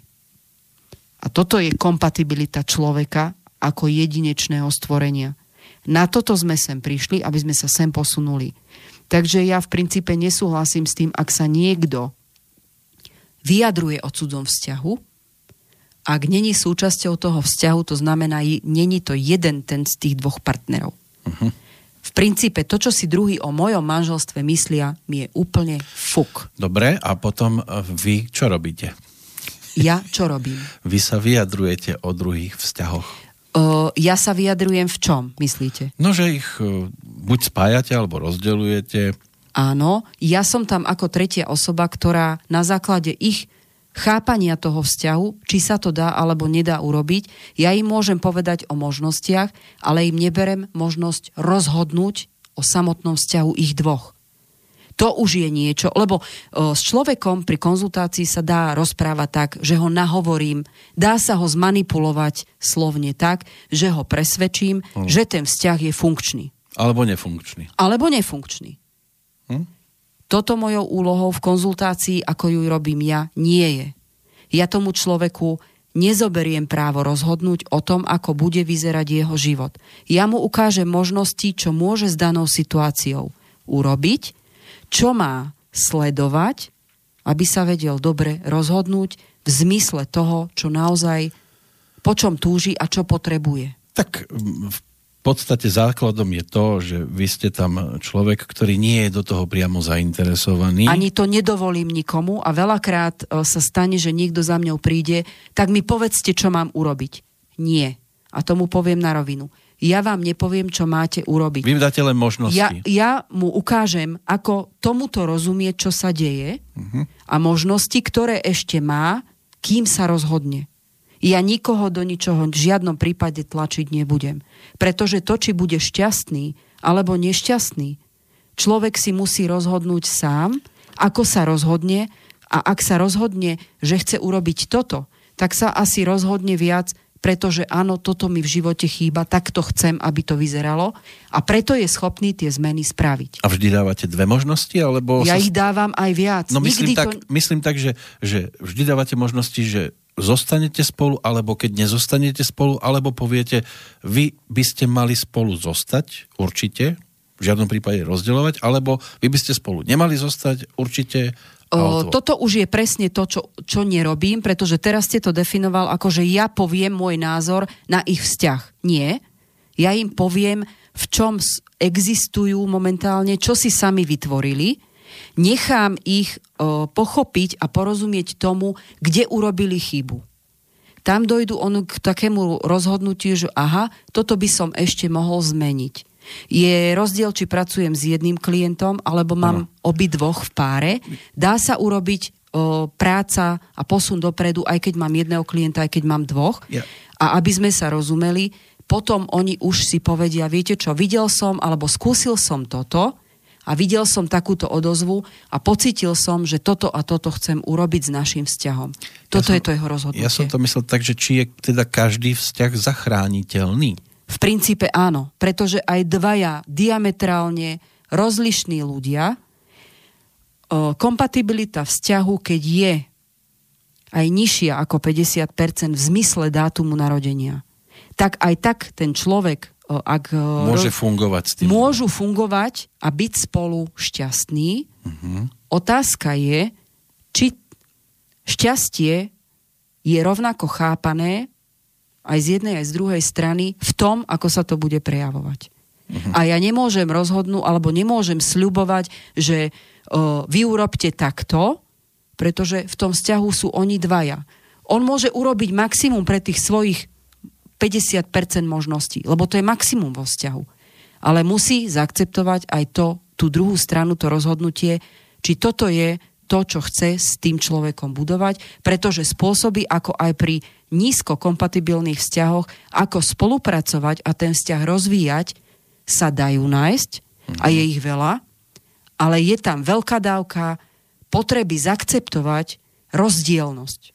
Ak raz príjmete rozdielnosť medzi vami dvoma vo vzťahu, tak ano. Sa dá hovoriť o tom, že tá spolupráca sa bude rozširovať. Použijem taký typický kršiakovský príklad.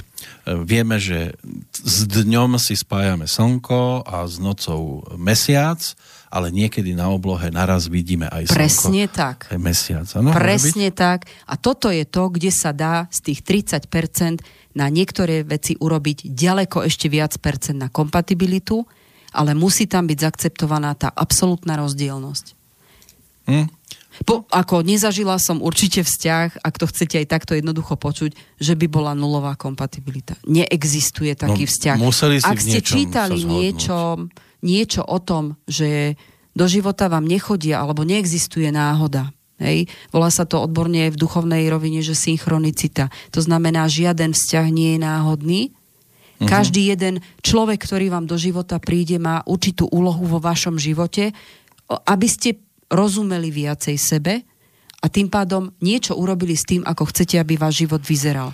Ten človek môže mať, môže mať vo vašom živote pozitívny aj negatívny ohlas v danom momente. Mhm. Paradoxné je, že vy kľudne aj to negatívne po čase môžete pochopiť, že to bola vaša najdôležitejšia životná pravda, ktorú ste v danom momente síce nepochopil, ale keď sa vám to zopakovalo, už ste boli niekde inde aj po duchovnej stránke. Žiaden človek vo vašom živote nie je náhodný. Ak si už dali bosk, tak to muselo byť nad jedno percento.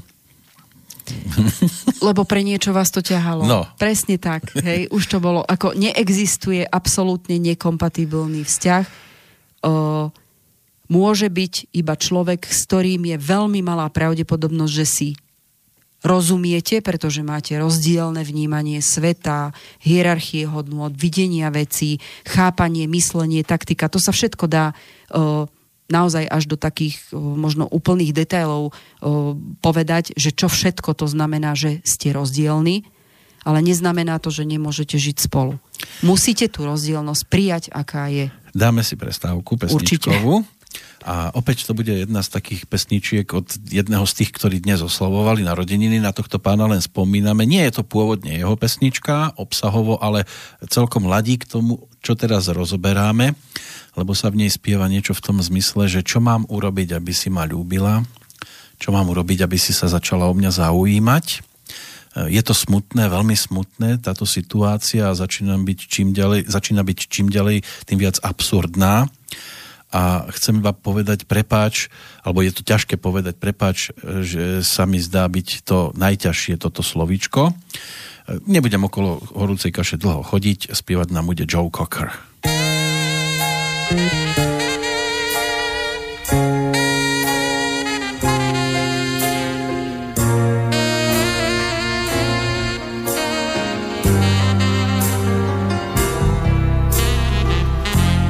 What have I gotta do to make you love me?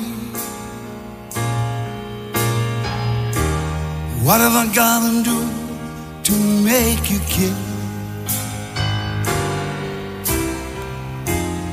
What do I do when lightning strikes me? And the way to find that you're not there.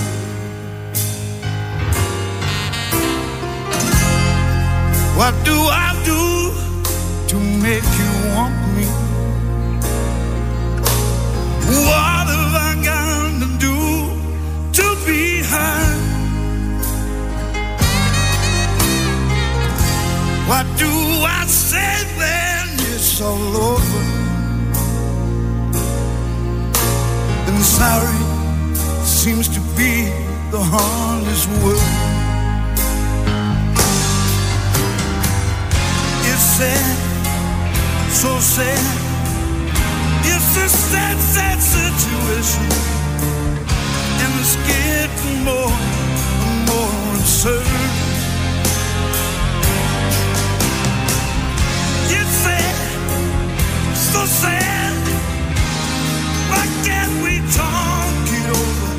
All it seems to me, sorry seems to be the hardest word.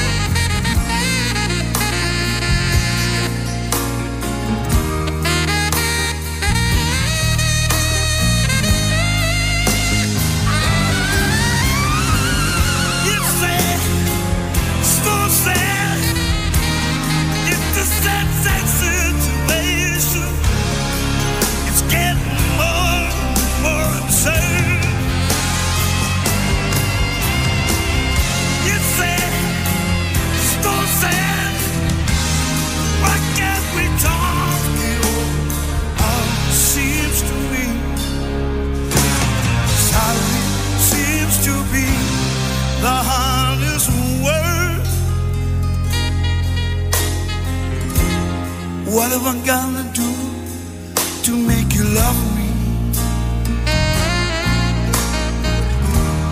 What am I gonna do to be hurt?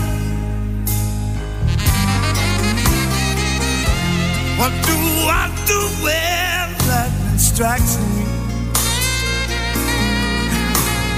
What have I got to do? What have I got to do? But sorry seems to be the hardest word. Yes, the hardest word.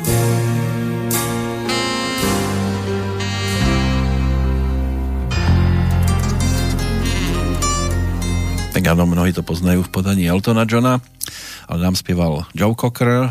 Pred sedemdesiatimi piatimi rokmi sa narodil tento anglický rockový, blues-rockový spevák, nositeľ radu britského impéria. Takto o vzťahoch v pesničke, ale o vzťahoch bez toho, aby sme spievali. Slavka Peško, alebo zaspievate niečo? Nie, myslím, že nechcete, aby sa rozpršalo. Ale to už prší. Alebo má málo promile na spievanie. No, ste tam teraz s tými svojimi zápiskami taká ako keby opustená. A ako som aj cez pesničku hovoril, pripomína mi to básnikov, kde išli študovať medicínu a chcel si zohnať takú, takú, také knižky a dôležitú literatúru k tej medicíne, že aby mal tam to dôležité, tak mu doniesli, že to, čo je červeným zaškrtané, to je dôležité pre toho a toho profesora, modrým je toto. A vy tam máte zaškrtané zase všetko, ako aj on v tej knihe. O, to vôbec nie je pravda.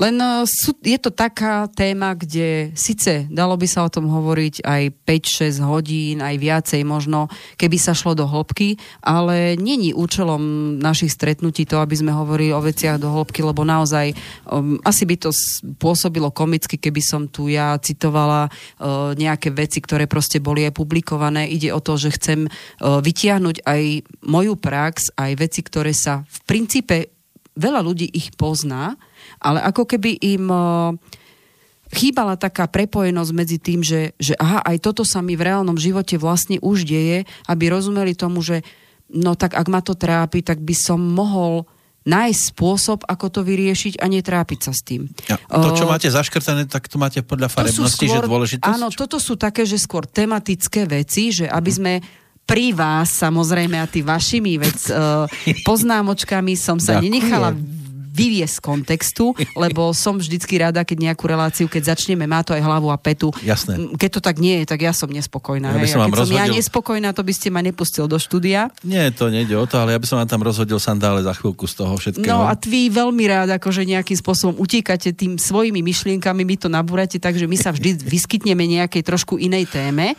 Vám to síce dáva súvislosť, ale potom by sme rozbili tú tému samotnú, pre ktorú sme nejakých tých pár hodín tomu venovali. Beriem to ako kompliment. Vec, áno, ako všetko má svoje, svoje aj, aj také dôležité ale, momenty. Ale aká ste trénovaná sa, potom? Ja som bývalý školiteľ, takže ja som vytrénovaná na to, že keď máte dvadsať ľudí v prednáškovej pred, miestnosti a potrebujete ich niečo nielen naučiť, ale aby ste vedeli aj robiť v reálnom živote, tak o, táto situácia je bežným štandardom a musím sa naučiť aj improvizovať, lebo každý sa niečo opýta, hej, a každý sa chce niečo opýtať. To je úplne v poriadku. Ja, ide len o to, že naozaj o, není účelom, aby sme tu dávali nejaké programy ľuďom. O, účelom toho je, aby sa zamysleli a zvážili si, či s tým niečo chcú urobiť, pretože byť do niečoho zainteresovaný znamená aj to, že nemusíte si vedieť s tým poradiť sami. Pokiaľ je to také vážne a trápi vás to, je potrebné naozaj nejakým spôsobom sa porozprávať s nestranou osobou, to už je jedno ako, a skúsiť urobiť nejaké kroky. Ja tu zastupujem širokú verejnosť, ja viem, že by som mohol aj tú inteligentnejšiu, ale tak skôr tú jednoduchšiu. Preto tie otázky zo všetkých, zo všetkých svetových strán. Ale je to v poriadku, ja to beriem. No, ale tak, aby ste si cverničku držali, áno. Tak, tak si rozbel, rozbalte ďalší balíček. O, ja by som určite spomenula k tomu všetkému, čo sme už hovorili a spomenuli, to znamená, že tá cesta cestu z tej temnoty existuje bod svetelný, za ktorým vlastne každý človek chce ísť. To sú tie naše trápenia, strachy a tie, tie problémy, ktoré sa nám v živote dejú. A toto je to, že hľadáme to svetielko nádeje, kam by sme sa posunuli, aby to bolo lepšie. Ja si dovolím teraz citovať môjho obľúbeného nejaký ten, ten psycholo- vzor psychológie, a to je Carl Jung. Ah. A on veľmi týmto problematikám toho, tých vnútorných konfliktov a toho, toho, čo sa nám v živote deje v súvislosti vo vzťahoch. On sa tomu výdatne venoval, ja ho mám veľmi rada a veľakrát, keď čítam jeho knižky, tak stále nachádzam ako keby nové vety a paradoxne aj v mojom živote som na základe tých prečítaných kníh, čo mám ako terapeut od neho, tak som o, našla aj, aj to, že som zistila, že potrebujem sa aj ja pýtať iných ľudí. Hej, že nie som neomylná, to v žiadnom prípade nie. A ja potrebujem mať niekoho, s kým komunikujem, aby som videla to svetielko pre mňa. Takže ten jeho citát, nikto sa ešte nestal osvietený tým, že upriamil svoju pozornosť len na príjemné veci. Osvieteným sa môže stať len tak, že do temnoty vniesie svetlo nášho vedomia. A to je to, čo sme povedali, že, že človek potrebuje si zažiť tie pády na zem, aby začal rozmýšľať inak. No, nie každému ešte ten pád spôsobí toto, že začne rozmýšľať inak. Asi potrebuje niekedy aj viackrát spadnúť. Niektorí potrebujú viacej pádov, aby pochopili, výšky. Že to nie je. Áno. Keď človek, ja stále hovorím, že keď človek ide iba... Uh, ja si myslím, že to mám urobiť takto, keď ide týmto spôsobom, tak je to viac menej pokus omyl. Ak som neusúhlasíte. Ale zakopáva trošku. Áno. Ak si nechať, lebo je do toho zainteresovaný, to znamená, ide iba podľa toho, čo nazývam to, že osobná optika, hej, čo si myslí, že on je dobre. On si myslí, že to je tak dobre. A môže naďabiť na ďalší problém, ďalší problém. Častokrát ľudia riešia problémy, až keď toho je tak veľa, že už ich to zloží na kolená a už sa nevedia pohnúť. Veľmi často problémy riešia, až keď to prejaví sa ako fyzická bolesť.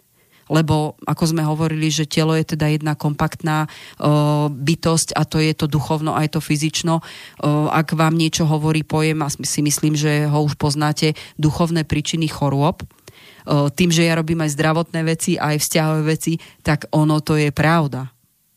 Otázne je, čo s tým urobiť ďalej. Hej? Takže to je tiež vec, ktorá proste... Uh, Medicína ju nepozná, tá merateľná, fyzikálna časť ľudí, väčšinou to ľudia vlastne cez tú hmotu nevnímajú, ale skúste ignorovať, keď vás niečo v tele bolí a máte chorobu. No to sa už nedá. A má to súvis paradoxne s tým, ako človek myslí. Čo je dôležité, že čím chceme, či chceme alebo nie, temná stránka z nás robí aj to kreatívnejšie. Ak sa pamätáte, že ja som už v minulosti hovorila aj o tom, že keď sa dostaneme do problému, tak vzniká tam ako keby v našom tele aj fyzická, chemická reakcia, že keď už ide do veľmi ťažkého boja, tak začnete otvárať u seba aj také schopnosti a kreativitu, ano. O akých ste predtým netušili. To sa stáva napríklad pri žiarlivcoch, ktorí ak chcú povedzme prichytiť svoju partnerku, tak robia aj úplné blbosti. Všelijako, ako ju sledujú a aké... No, tak to je to zrovna nie najlepšie, no, lebo ono v konečnom dôsledku o ňu vlastne ale, prídu. Áno, ale aj to je určitý úkaz, ako vedia kreatívne premýšľať a čo všetko si vedia vymyslieť, aby povedzme načapali svojho partnera a partnerku. No, teraz budem aj opačne, aj človek, ktorý podvádza a dopúšťa a sa tak. Neverí, je tiež veľmi kreatívny človek, ale toto je skôr to negatívne kreatívne, čo som povedala, mm. ale paradoxne, keď vám začína sa diať niečo veľmi zlé, tak zrazu si fakt dokážete, ani nie je možno tak silne uvedomiť, že o, asi robím niekde chybu, ale snažíte sa to ako keby silou a mozgom pretlačiť a môžete robiť ešte ťažšie chyby, alebo opačne, keď už vám ide o život... a už na niečom vám veľmi záleží, tak až vtedy sa môže vo vás niečo zlomiť a začnete robiť iné veci, ktoré ste dovtedy ani len nepripustili, že by ste boli ochotní urobiť. O, to je presne tá rovina toho duchovného ako keby prebudenia ďalšieho rozmeru.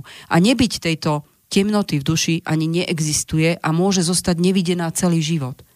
Tak ťažko povedať, či by sa na to nedalo pozerať, že to sú šťastní ľudia. Mm.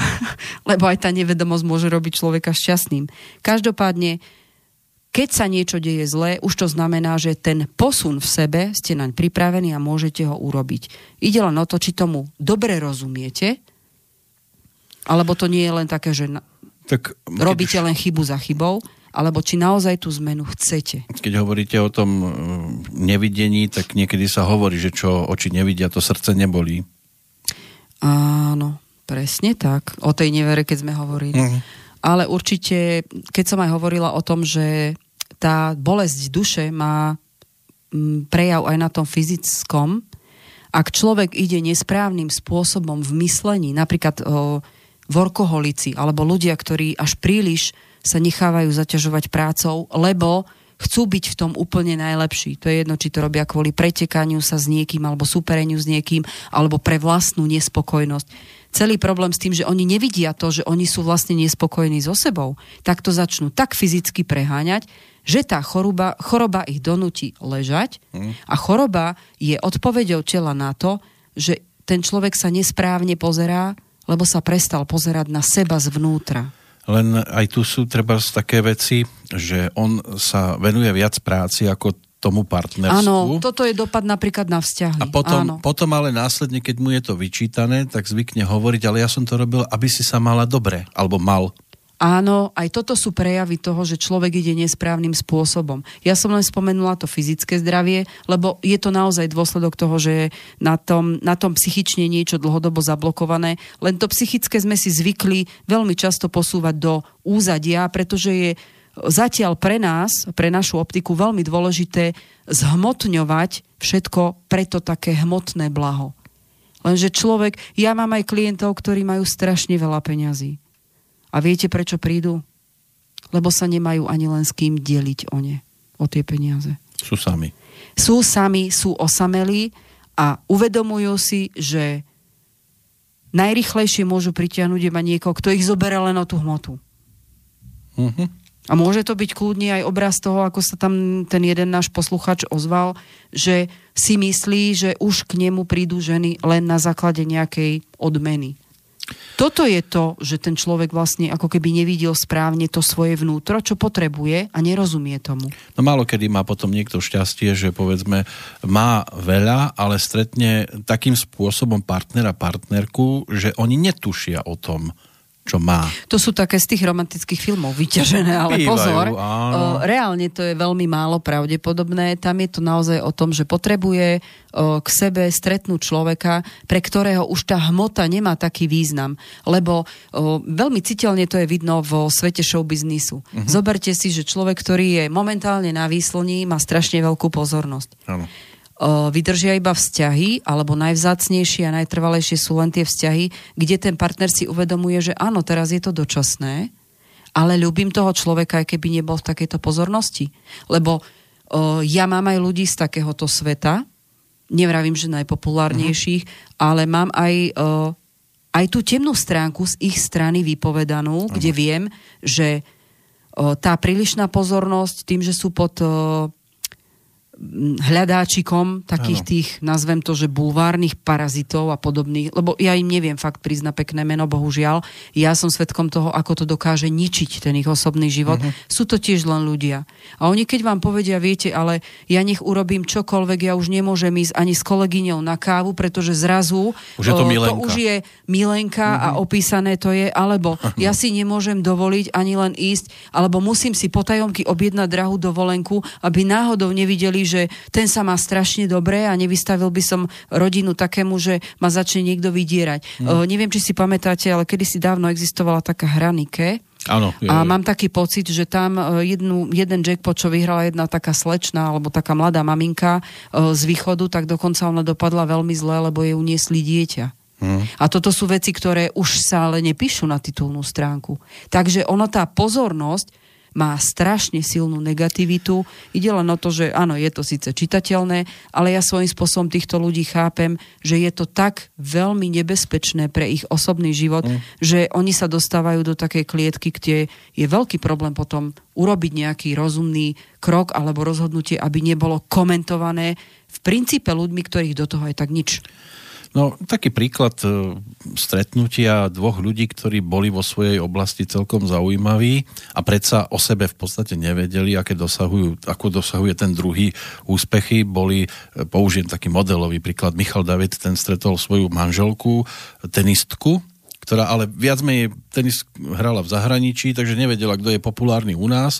A on nesledoval šport, takže nevedel, že ona je v tomto smere celkom úspešná. Toto je krásne. To ano. By som potom každému takto dopriala. Tak on mal svoje romániky všelijaké, aj nejaké to nemanželské dieťa vyskočilo, ale spolu v podstate boli šťastní do momentu, než prišli o jednu dcérku. No, tak to sú už také tragické veci. To bola tá smutná vec.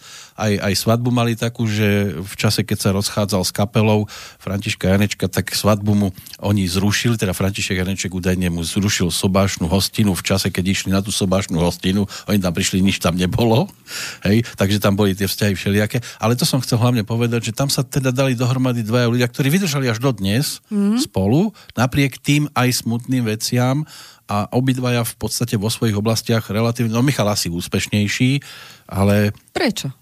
Ale vydržali spolu. No, tu je napríklad aj krásny príklad toho, že sme hovorili, že aj dvaja z dvoch rozdielných svetov a vnímaní toho, čo je pre nich bytostne možno chápateľné a tak ďalej. To znamená to myslenie, videnie sveta, tvorby v tom živote. Aj dvaja z takto rozdielných svetov môžu byť kompatibilní.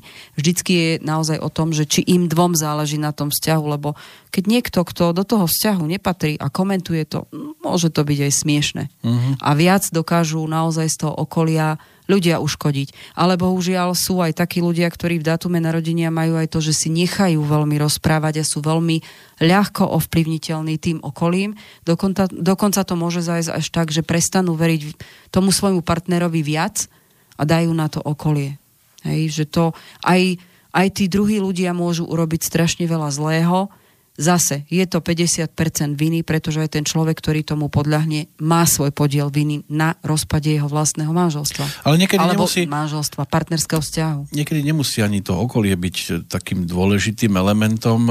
Záleží aj, ako to ten človek má v hlave usporiadané, že sám si začne hovoriť, áno, ako asi na to tie, bude tie projekcie, reagovať. Áno, že takto to bude ja... to ako s tým domýšľavosť krtkom. Je áno. Najhoršia. Ako ten krtko, čo si išiel požičať lopatku od Ježka, než prišiel k Ješkovi, tak možno mal kameň v ruke, že mi aj tak nepožičiaš lopatku. Tak áno, no. Toto je presne to, že hovoríme, každý človek je jedinečný, každý má svoje schopnosti, danosti, ktoré sa po celý život vyvíjajú.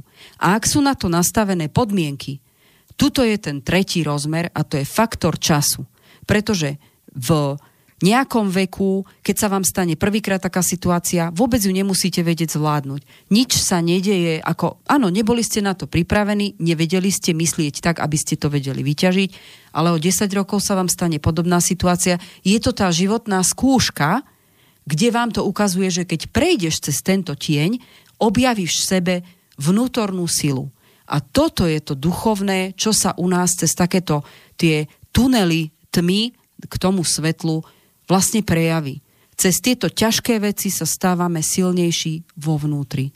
Aj o, vzťah, ktorý prechádza obrovským atakom zo strany vonkajšieho sveta, môže byť tak silný a tak kompatibilný, že tí ľudia proste to sa naučia zvládať a prestanú si z toho niečo robiť a ten vzťah to naozaj môže utužiť. Opačne, tam, kde ten vzťah nebol silný a začne ešte nedôvera, tak to už len to okolie dorazí. To je ten faktor času a priestoru, ktorý je s, s vlastnosťami tých ľudí, tých dvoch o, jedinečných bytostí len súčasťou toho, kedy čo ako vypáli.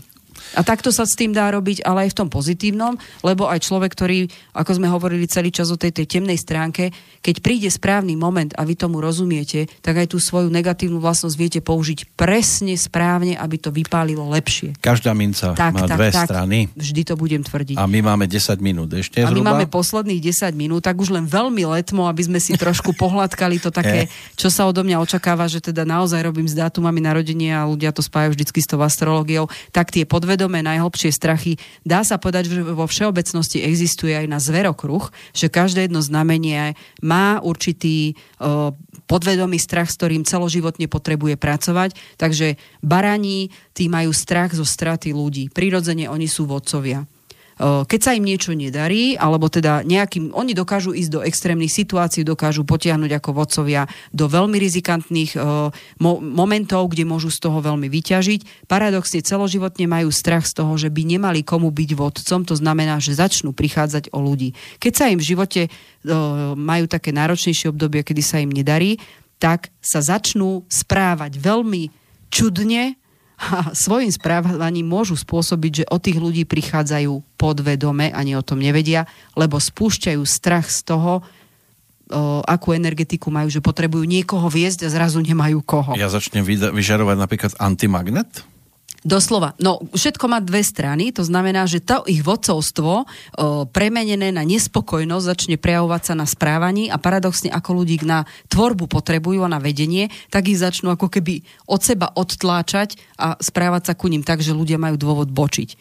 Bíci, strach z finančnej nestability. Ak chcete vytrestať býka, jednoducho on je... On potrebuje vytvárať hmotu na to, aby si vedel celoživotne dopriať životné benefity, ktoré s tou hmotou sú spojené. Ako náhle oni nemajú finančnú stabilitu, dá sa povedať, že býci naozaj sú... Uh, nechcem to tak nazvať, lebo veľa ľudí slovo závislosť viaže, že sa nevedia o to otrhnúť. Pre nich je veľmi podstatná stabilita finančného a hmotného zabezpečenia, pretože pre nich to znamená hmotné zabezpečenie pre rodinu. A pre nich je rodina posvetná.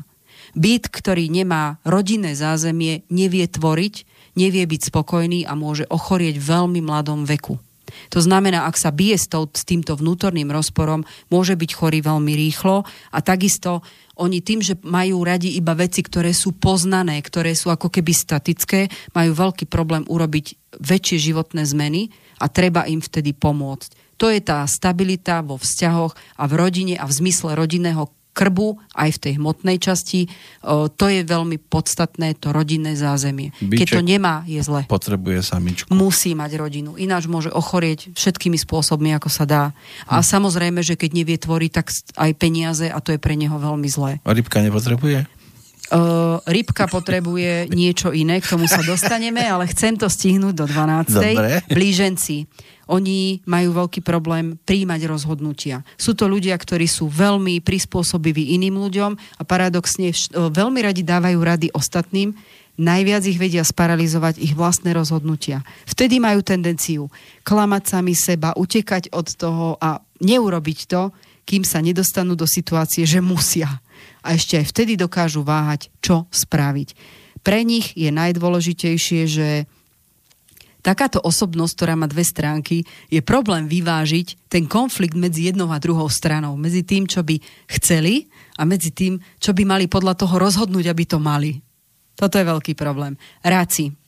Ráci sú doslova domasedovia. To sú ľudia, ktorí majú strach, ako keby akýmkoľvek spôsobom opustiť domov. Či sa bavíme o domové hmoty, to znamená, je to to fyzické, čo vytvára ten rak, alebo je to domov v zmysle opustiť rodinné väzby. E, veľmi často ráci, pokiaľ nie sú do, donútení e, nejakou životnou situáciou, takúto zmenu ani celoživotne neurobia, alebo opačne, keď ich niečo trápi, tak sa to dokážu trápiť tak dovnútra, že s tým...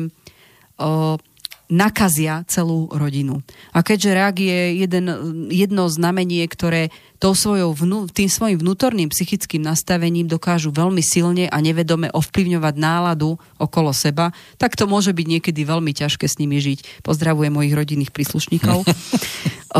Dostávajú, oni sa v podstate dostanú do nejakého duševného uviaznutia a veľmi často potom začnú trpeť tým, že nevedia nič, nie sú schopní nič urobiť a tak ďalej. Ale je to len ten ich vnútorný strach urobiť krok mimo toho rodinného, aby sa neodpútali tie rodinné väzby. Levy. Strach z ignorácie. Ak dobre poznáte levov, oni sú radi videní, či už je to na tom, čo tvoria, alebo spoločenský. Uh, oni potrebujú byť obdivovaní. Keď vieme, že lev je král zvierat, tak on to rád dostáva najavo. Lev sa najviac bojí toho, že by nebol viditeľný. Lev dokonca ako náhle je zvyknutý na to, že mu prejavujú tú, takú tú, ten úctu. Obdiv, úctu a neviem uh-huh. ešte čo. Ako náhle sa v jeho teritóriu ocitne človek, ktorým sa cítia akýmkoľvek spôsobom z tohto uhla pohľadu o, ohrozený. Môže to byť aj človek, ktorý bol tichúčko a proste začal rozprávať tak, že pritiahol to okolie, tak dokážu vyvolať uh, taký rozbroj, že proste toho človeka sa budú snažiť zbaviť. Hej. Toto je pre nich... Uh, priestor, kde nemôžu preukázať seba, je pre nich priestor, kde je to pre nich neznesiteľné a z toho majú najväčší strach. Alebo že by nemohli nejakú tú svoju silu prejaviť. Panna. No, toto je tiež druhé znamenie, kde ja by som povedala, že taká tá uh, vnútorná nespokojnosť sa prejavuje najmä na tom, že panna potrebuje mať všetko v, v hmote v poriadku. Takže ak je panna s niečím nespokojná, nečudujte sa, že potrebuje mať poriadok a robí poriadok. A kľudne aj za cenu toho, že potrebuje vyhodiť všetkých z bytu, aby všetko dostala pod kontrolu. Toto je taká taký strach z nedokonalosti. Pretože ak cíti ako keby nespokojnosť samu so sebou, že v niečom sa cíti nedokonalá, tak to potrebuje pretavovať na fyzično, to znamená dávať do absolútneho poriadku okolo seba veci, ale je to len prejav tej vnútornej nervozity a skôr strachu z toho, čo sa im deje. Váhy. Váhy sú ľudia, ktorí potrebujú byť súčasťou a spolupráci s niekým. Takže pre nich najväčším strachom je zostať sami. Veľmi často som sa stretla a viem potvrdiť to, že strach zo samoty sa u váhy vie pre, prejaviť aj v tom, že aj, keby, aj keď cítia, že potrebujú napríklad odísť z partnerského vzťahu, veľmi často tento krok neurobia len preto, lebo sa boja toho, že by si niekoho iného nenašli. Takže, takže strach zo samoty a z toho, že nemajú s kým spolupracovať, je pre nich veľmi, veľmi náročná vec a často neprekonateľná. Škorpióni. Škorpióni majú, v podstate oni sú dosť komplexní ľudia. Oni niektoré veci, keď ich to motivuje, tak vedia byť veľmi silní, keď ich niečo nezaujíma, tak to odignorujú a s patričným prejavom.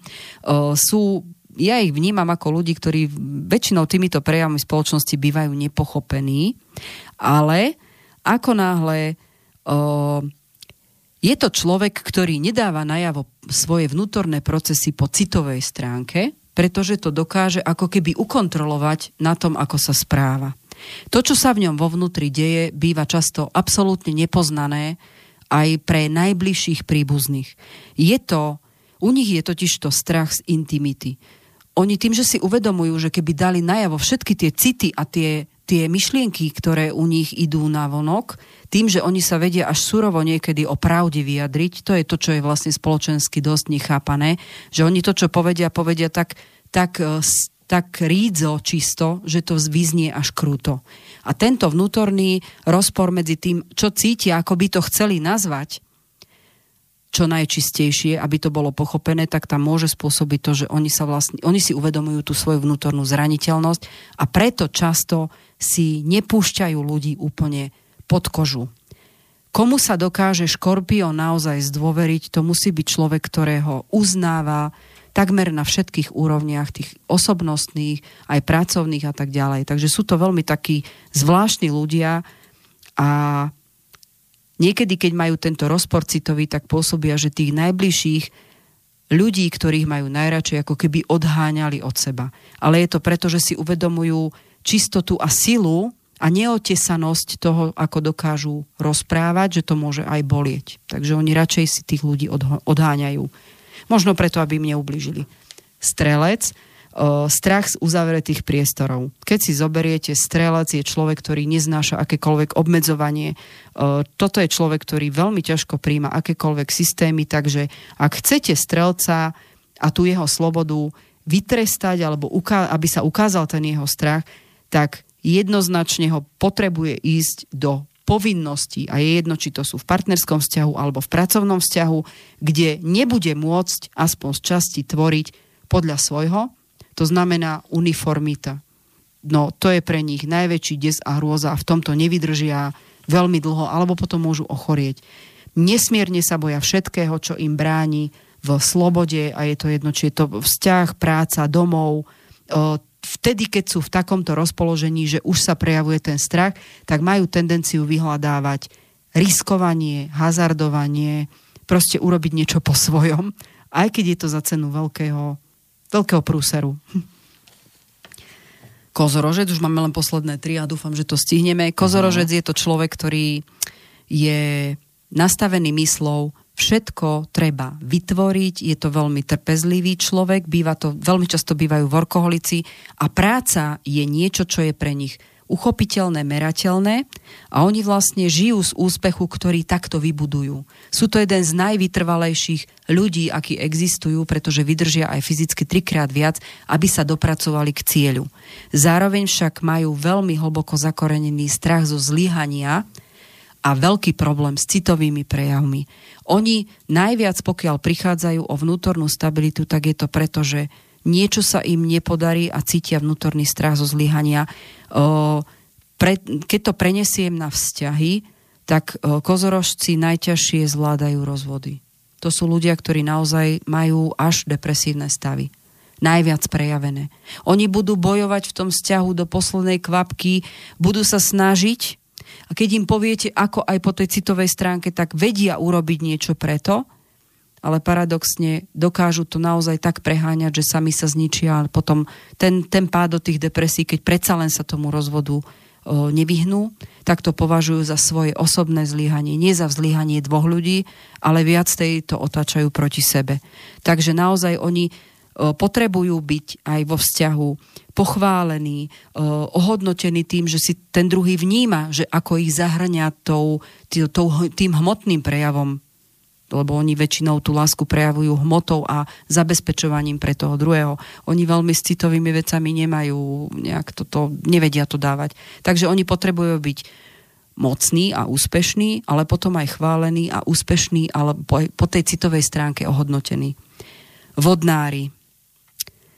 Vodnári, no tak toto sú veľmi zvláštne bytosti a mňa vždycky vedia prekvapiť, pretože na jednej strane sú veľmi komplikovaní v myslení a paradoxne jeden jediný strach, ktorý majú, že by sa, oni sú trošku podobní strelcom, oni jedinou z najväčších obáv je, že budú väzňami v nejakej intelektuálnej schránke. Po slovensky povedané, vodnár potrebuje celoživotne meniť vzťahy, priateľstva, prácu, vo veľkej miere manželstva. Potrebujú mať ako keby vždy nejaký vonkajší podnet. Veľmi často sa stáva, že vodnári fakt žijú v nejakej podobe dvojité životy. Pretože jedno je to, čo ich drží ako keby tú istotu životnú, čo aj potrebujú, hoci si to neuvedomujú, býva toto rodinné zázemie a potom potrebujú ulietavať do nejakých iných sfér, aby sa mali kam vrácať. Veľmi často to bývajú aj partnerské vzťahy mimomanželské, ale nemusí to byť určite o, o úplnej nevere alebo takom, že oni vždy tú rodinu budú síce potrebovať, aj keď jej hodnotu si málokedy uh, uvedomujú a pre, pre nich napríklad paradoxne je najlepší uh, život, ako keby nie byť úplne v manželstve. Tu je zase rozdiel medzi mužmi a ženami, lebo ženy potrebujú mať vzťah, ale dokážu fungovať aj bez manželského partnerského vzťahu, keď už je to také zlé. Hej. Oni potrebujú mať ten, ten intelektuál, intelektuálny rozmer čo najväčší aj v podobe toho, aký partneri idú. A rybičky, no. Dočkali ste sa, rybičky majú strach zo zodpovednosti, pretože oni veľmi, oni majú zakodované v sebe, že s každým chcú byť za dobré a s každým chcú byť priatelia.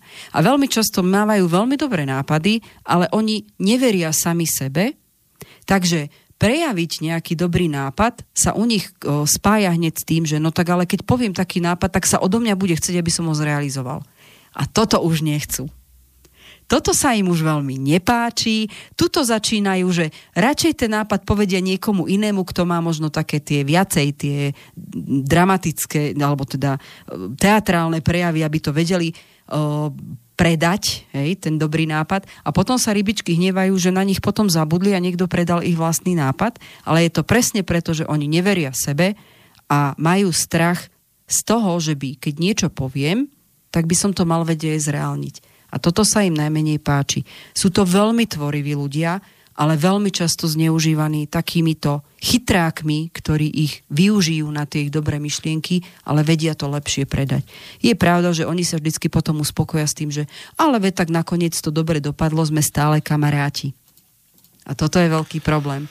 A čo sa týka strachu zo zodpovednosti, keď človek urobí nejaké rozhodnutie, tak s tým automaticky vyplýva zodpovednosť, že tak z tohto rozhodnutia musím už ináč konať. A A veľmi často vo vzťahoch strach zo zodpovednosti znamená, že ryba dokáže veľmi dlho žiť aj vo vzťahu, ktorý jej nevyhovuje, ale bojí sa z neho odísť preto, že by to znamenalo, bude musieť rozhodovať už sám. A toto je veľký problém.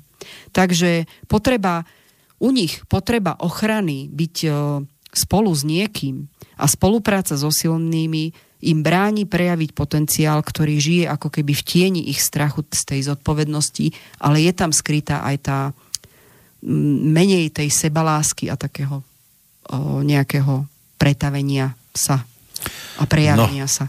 To bolo informácií. Informácií. No, tak áno. Uh.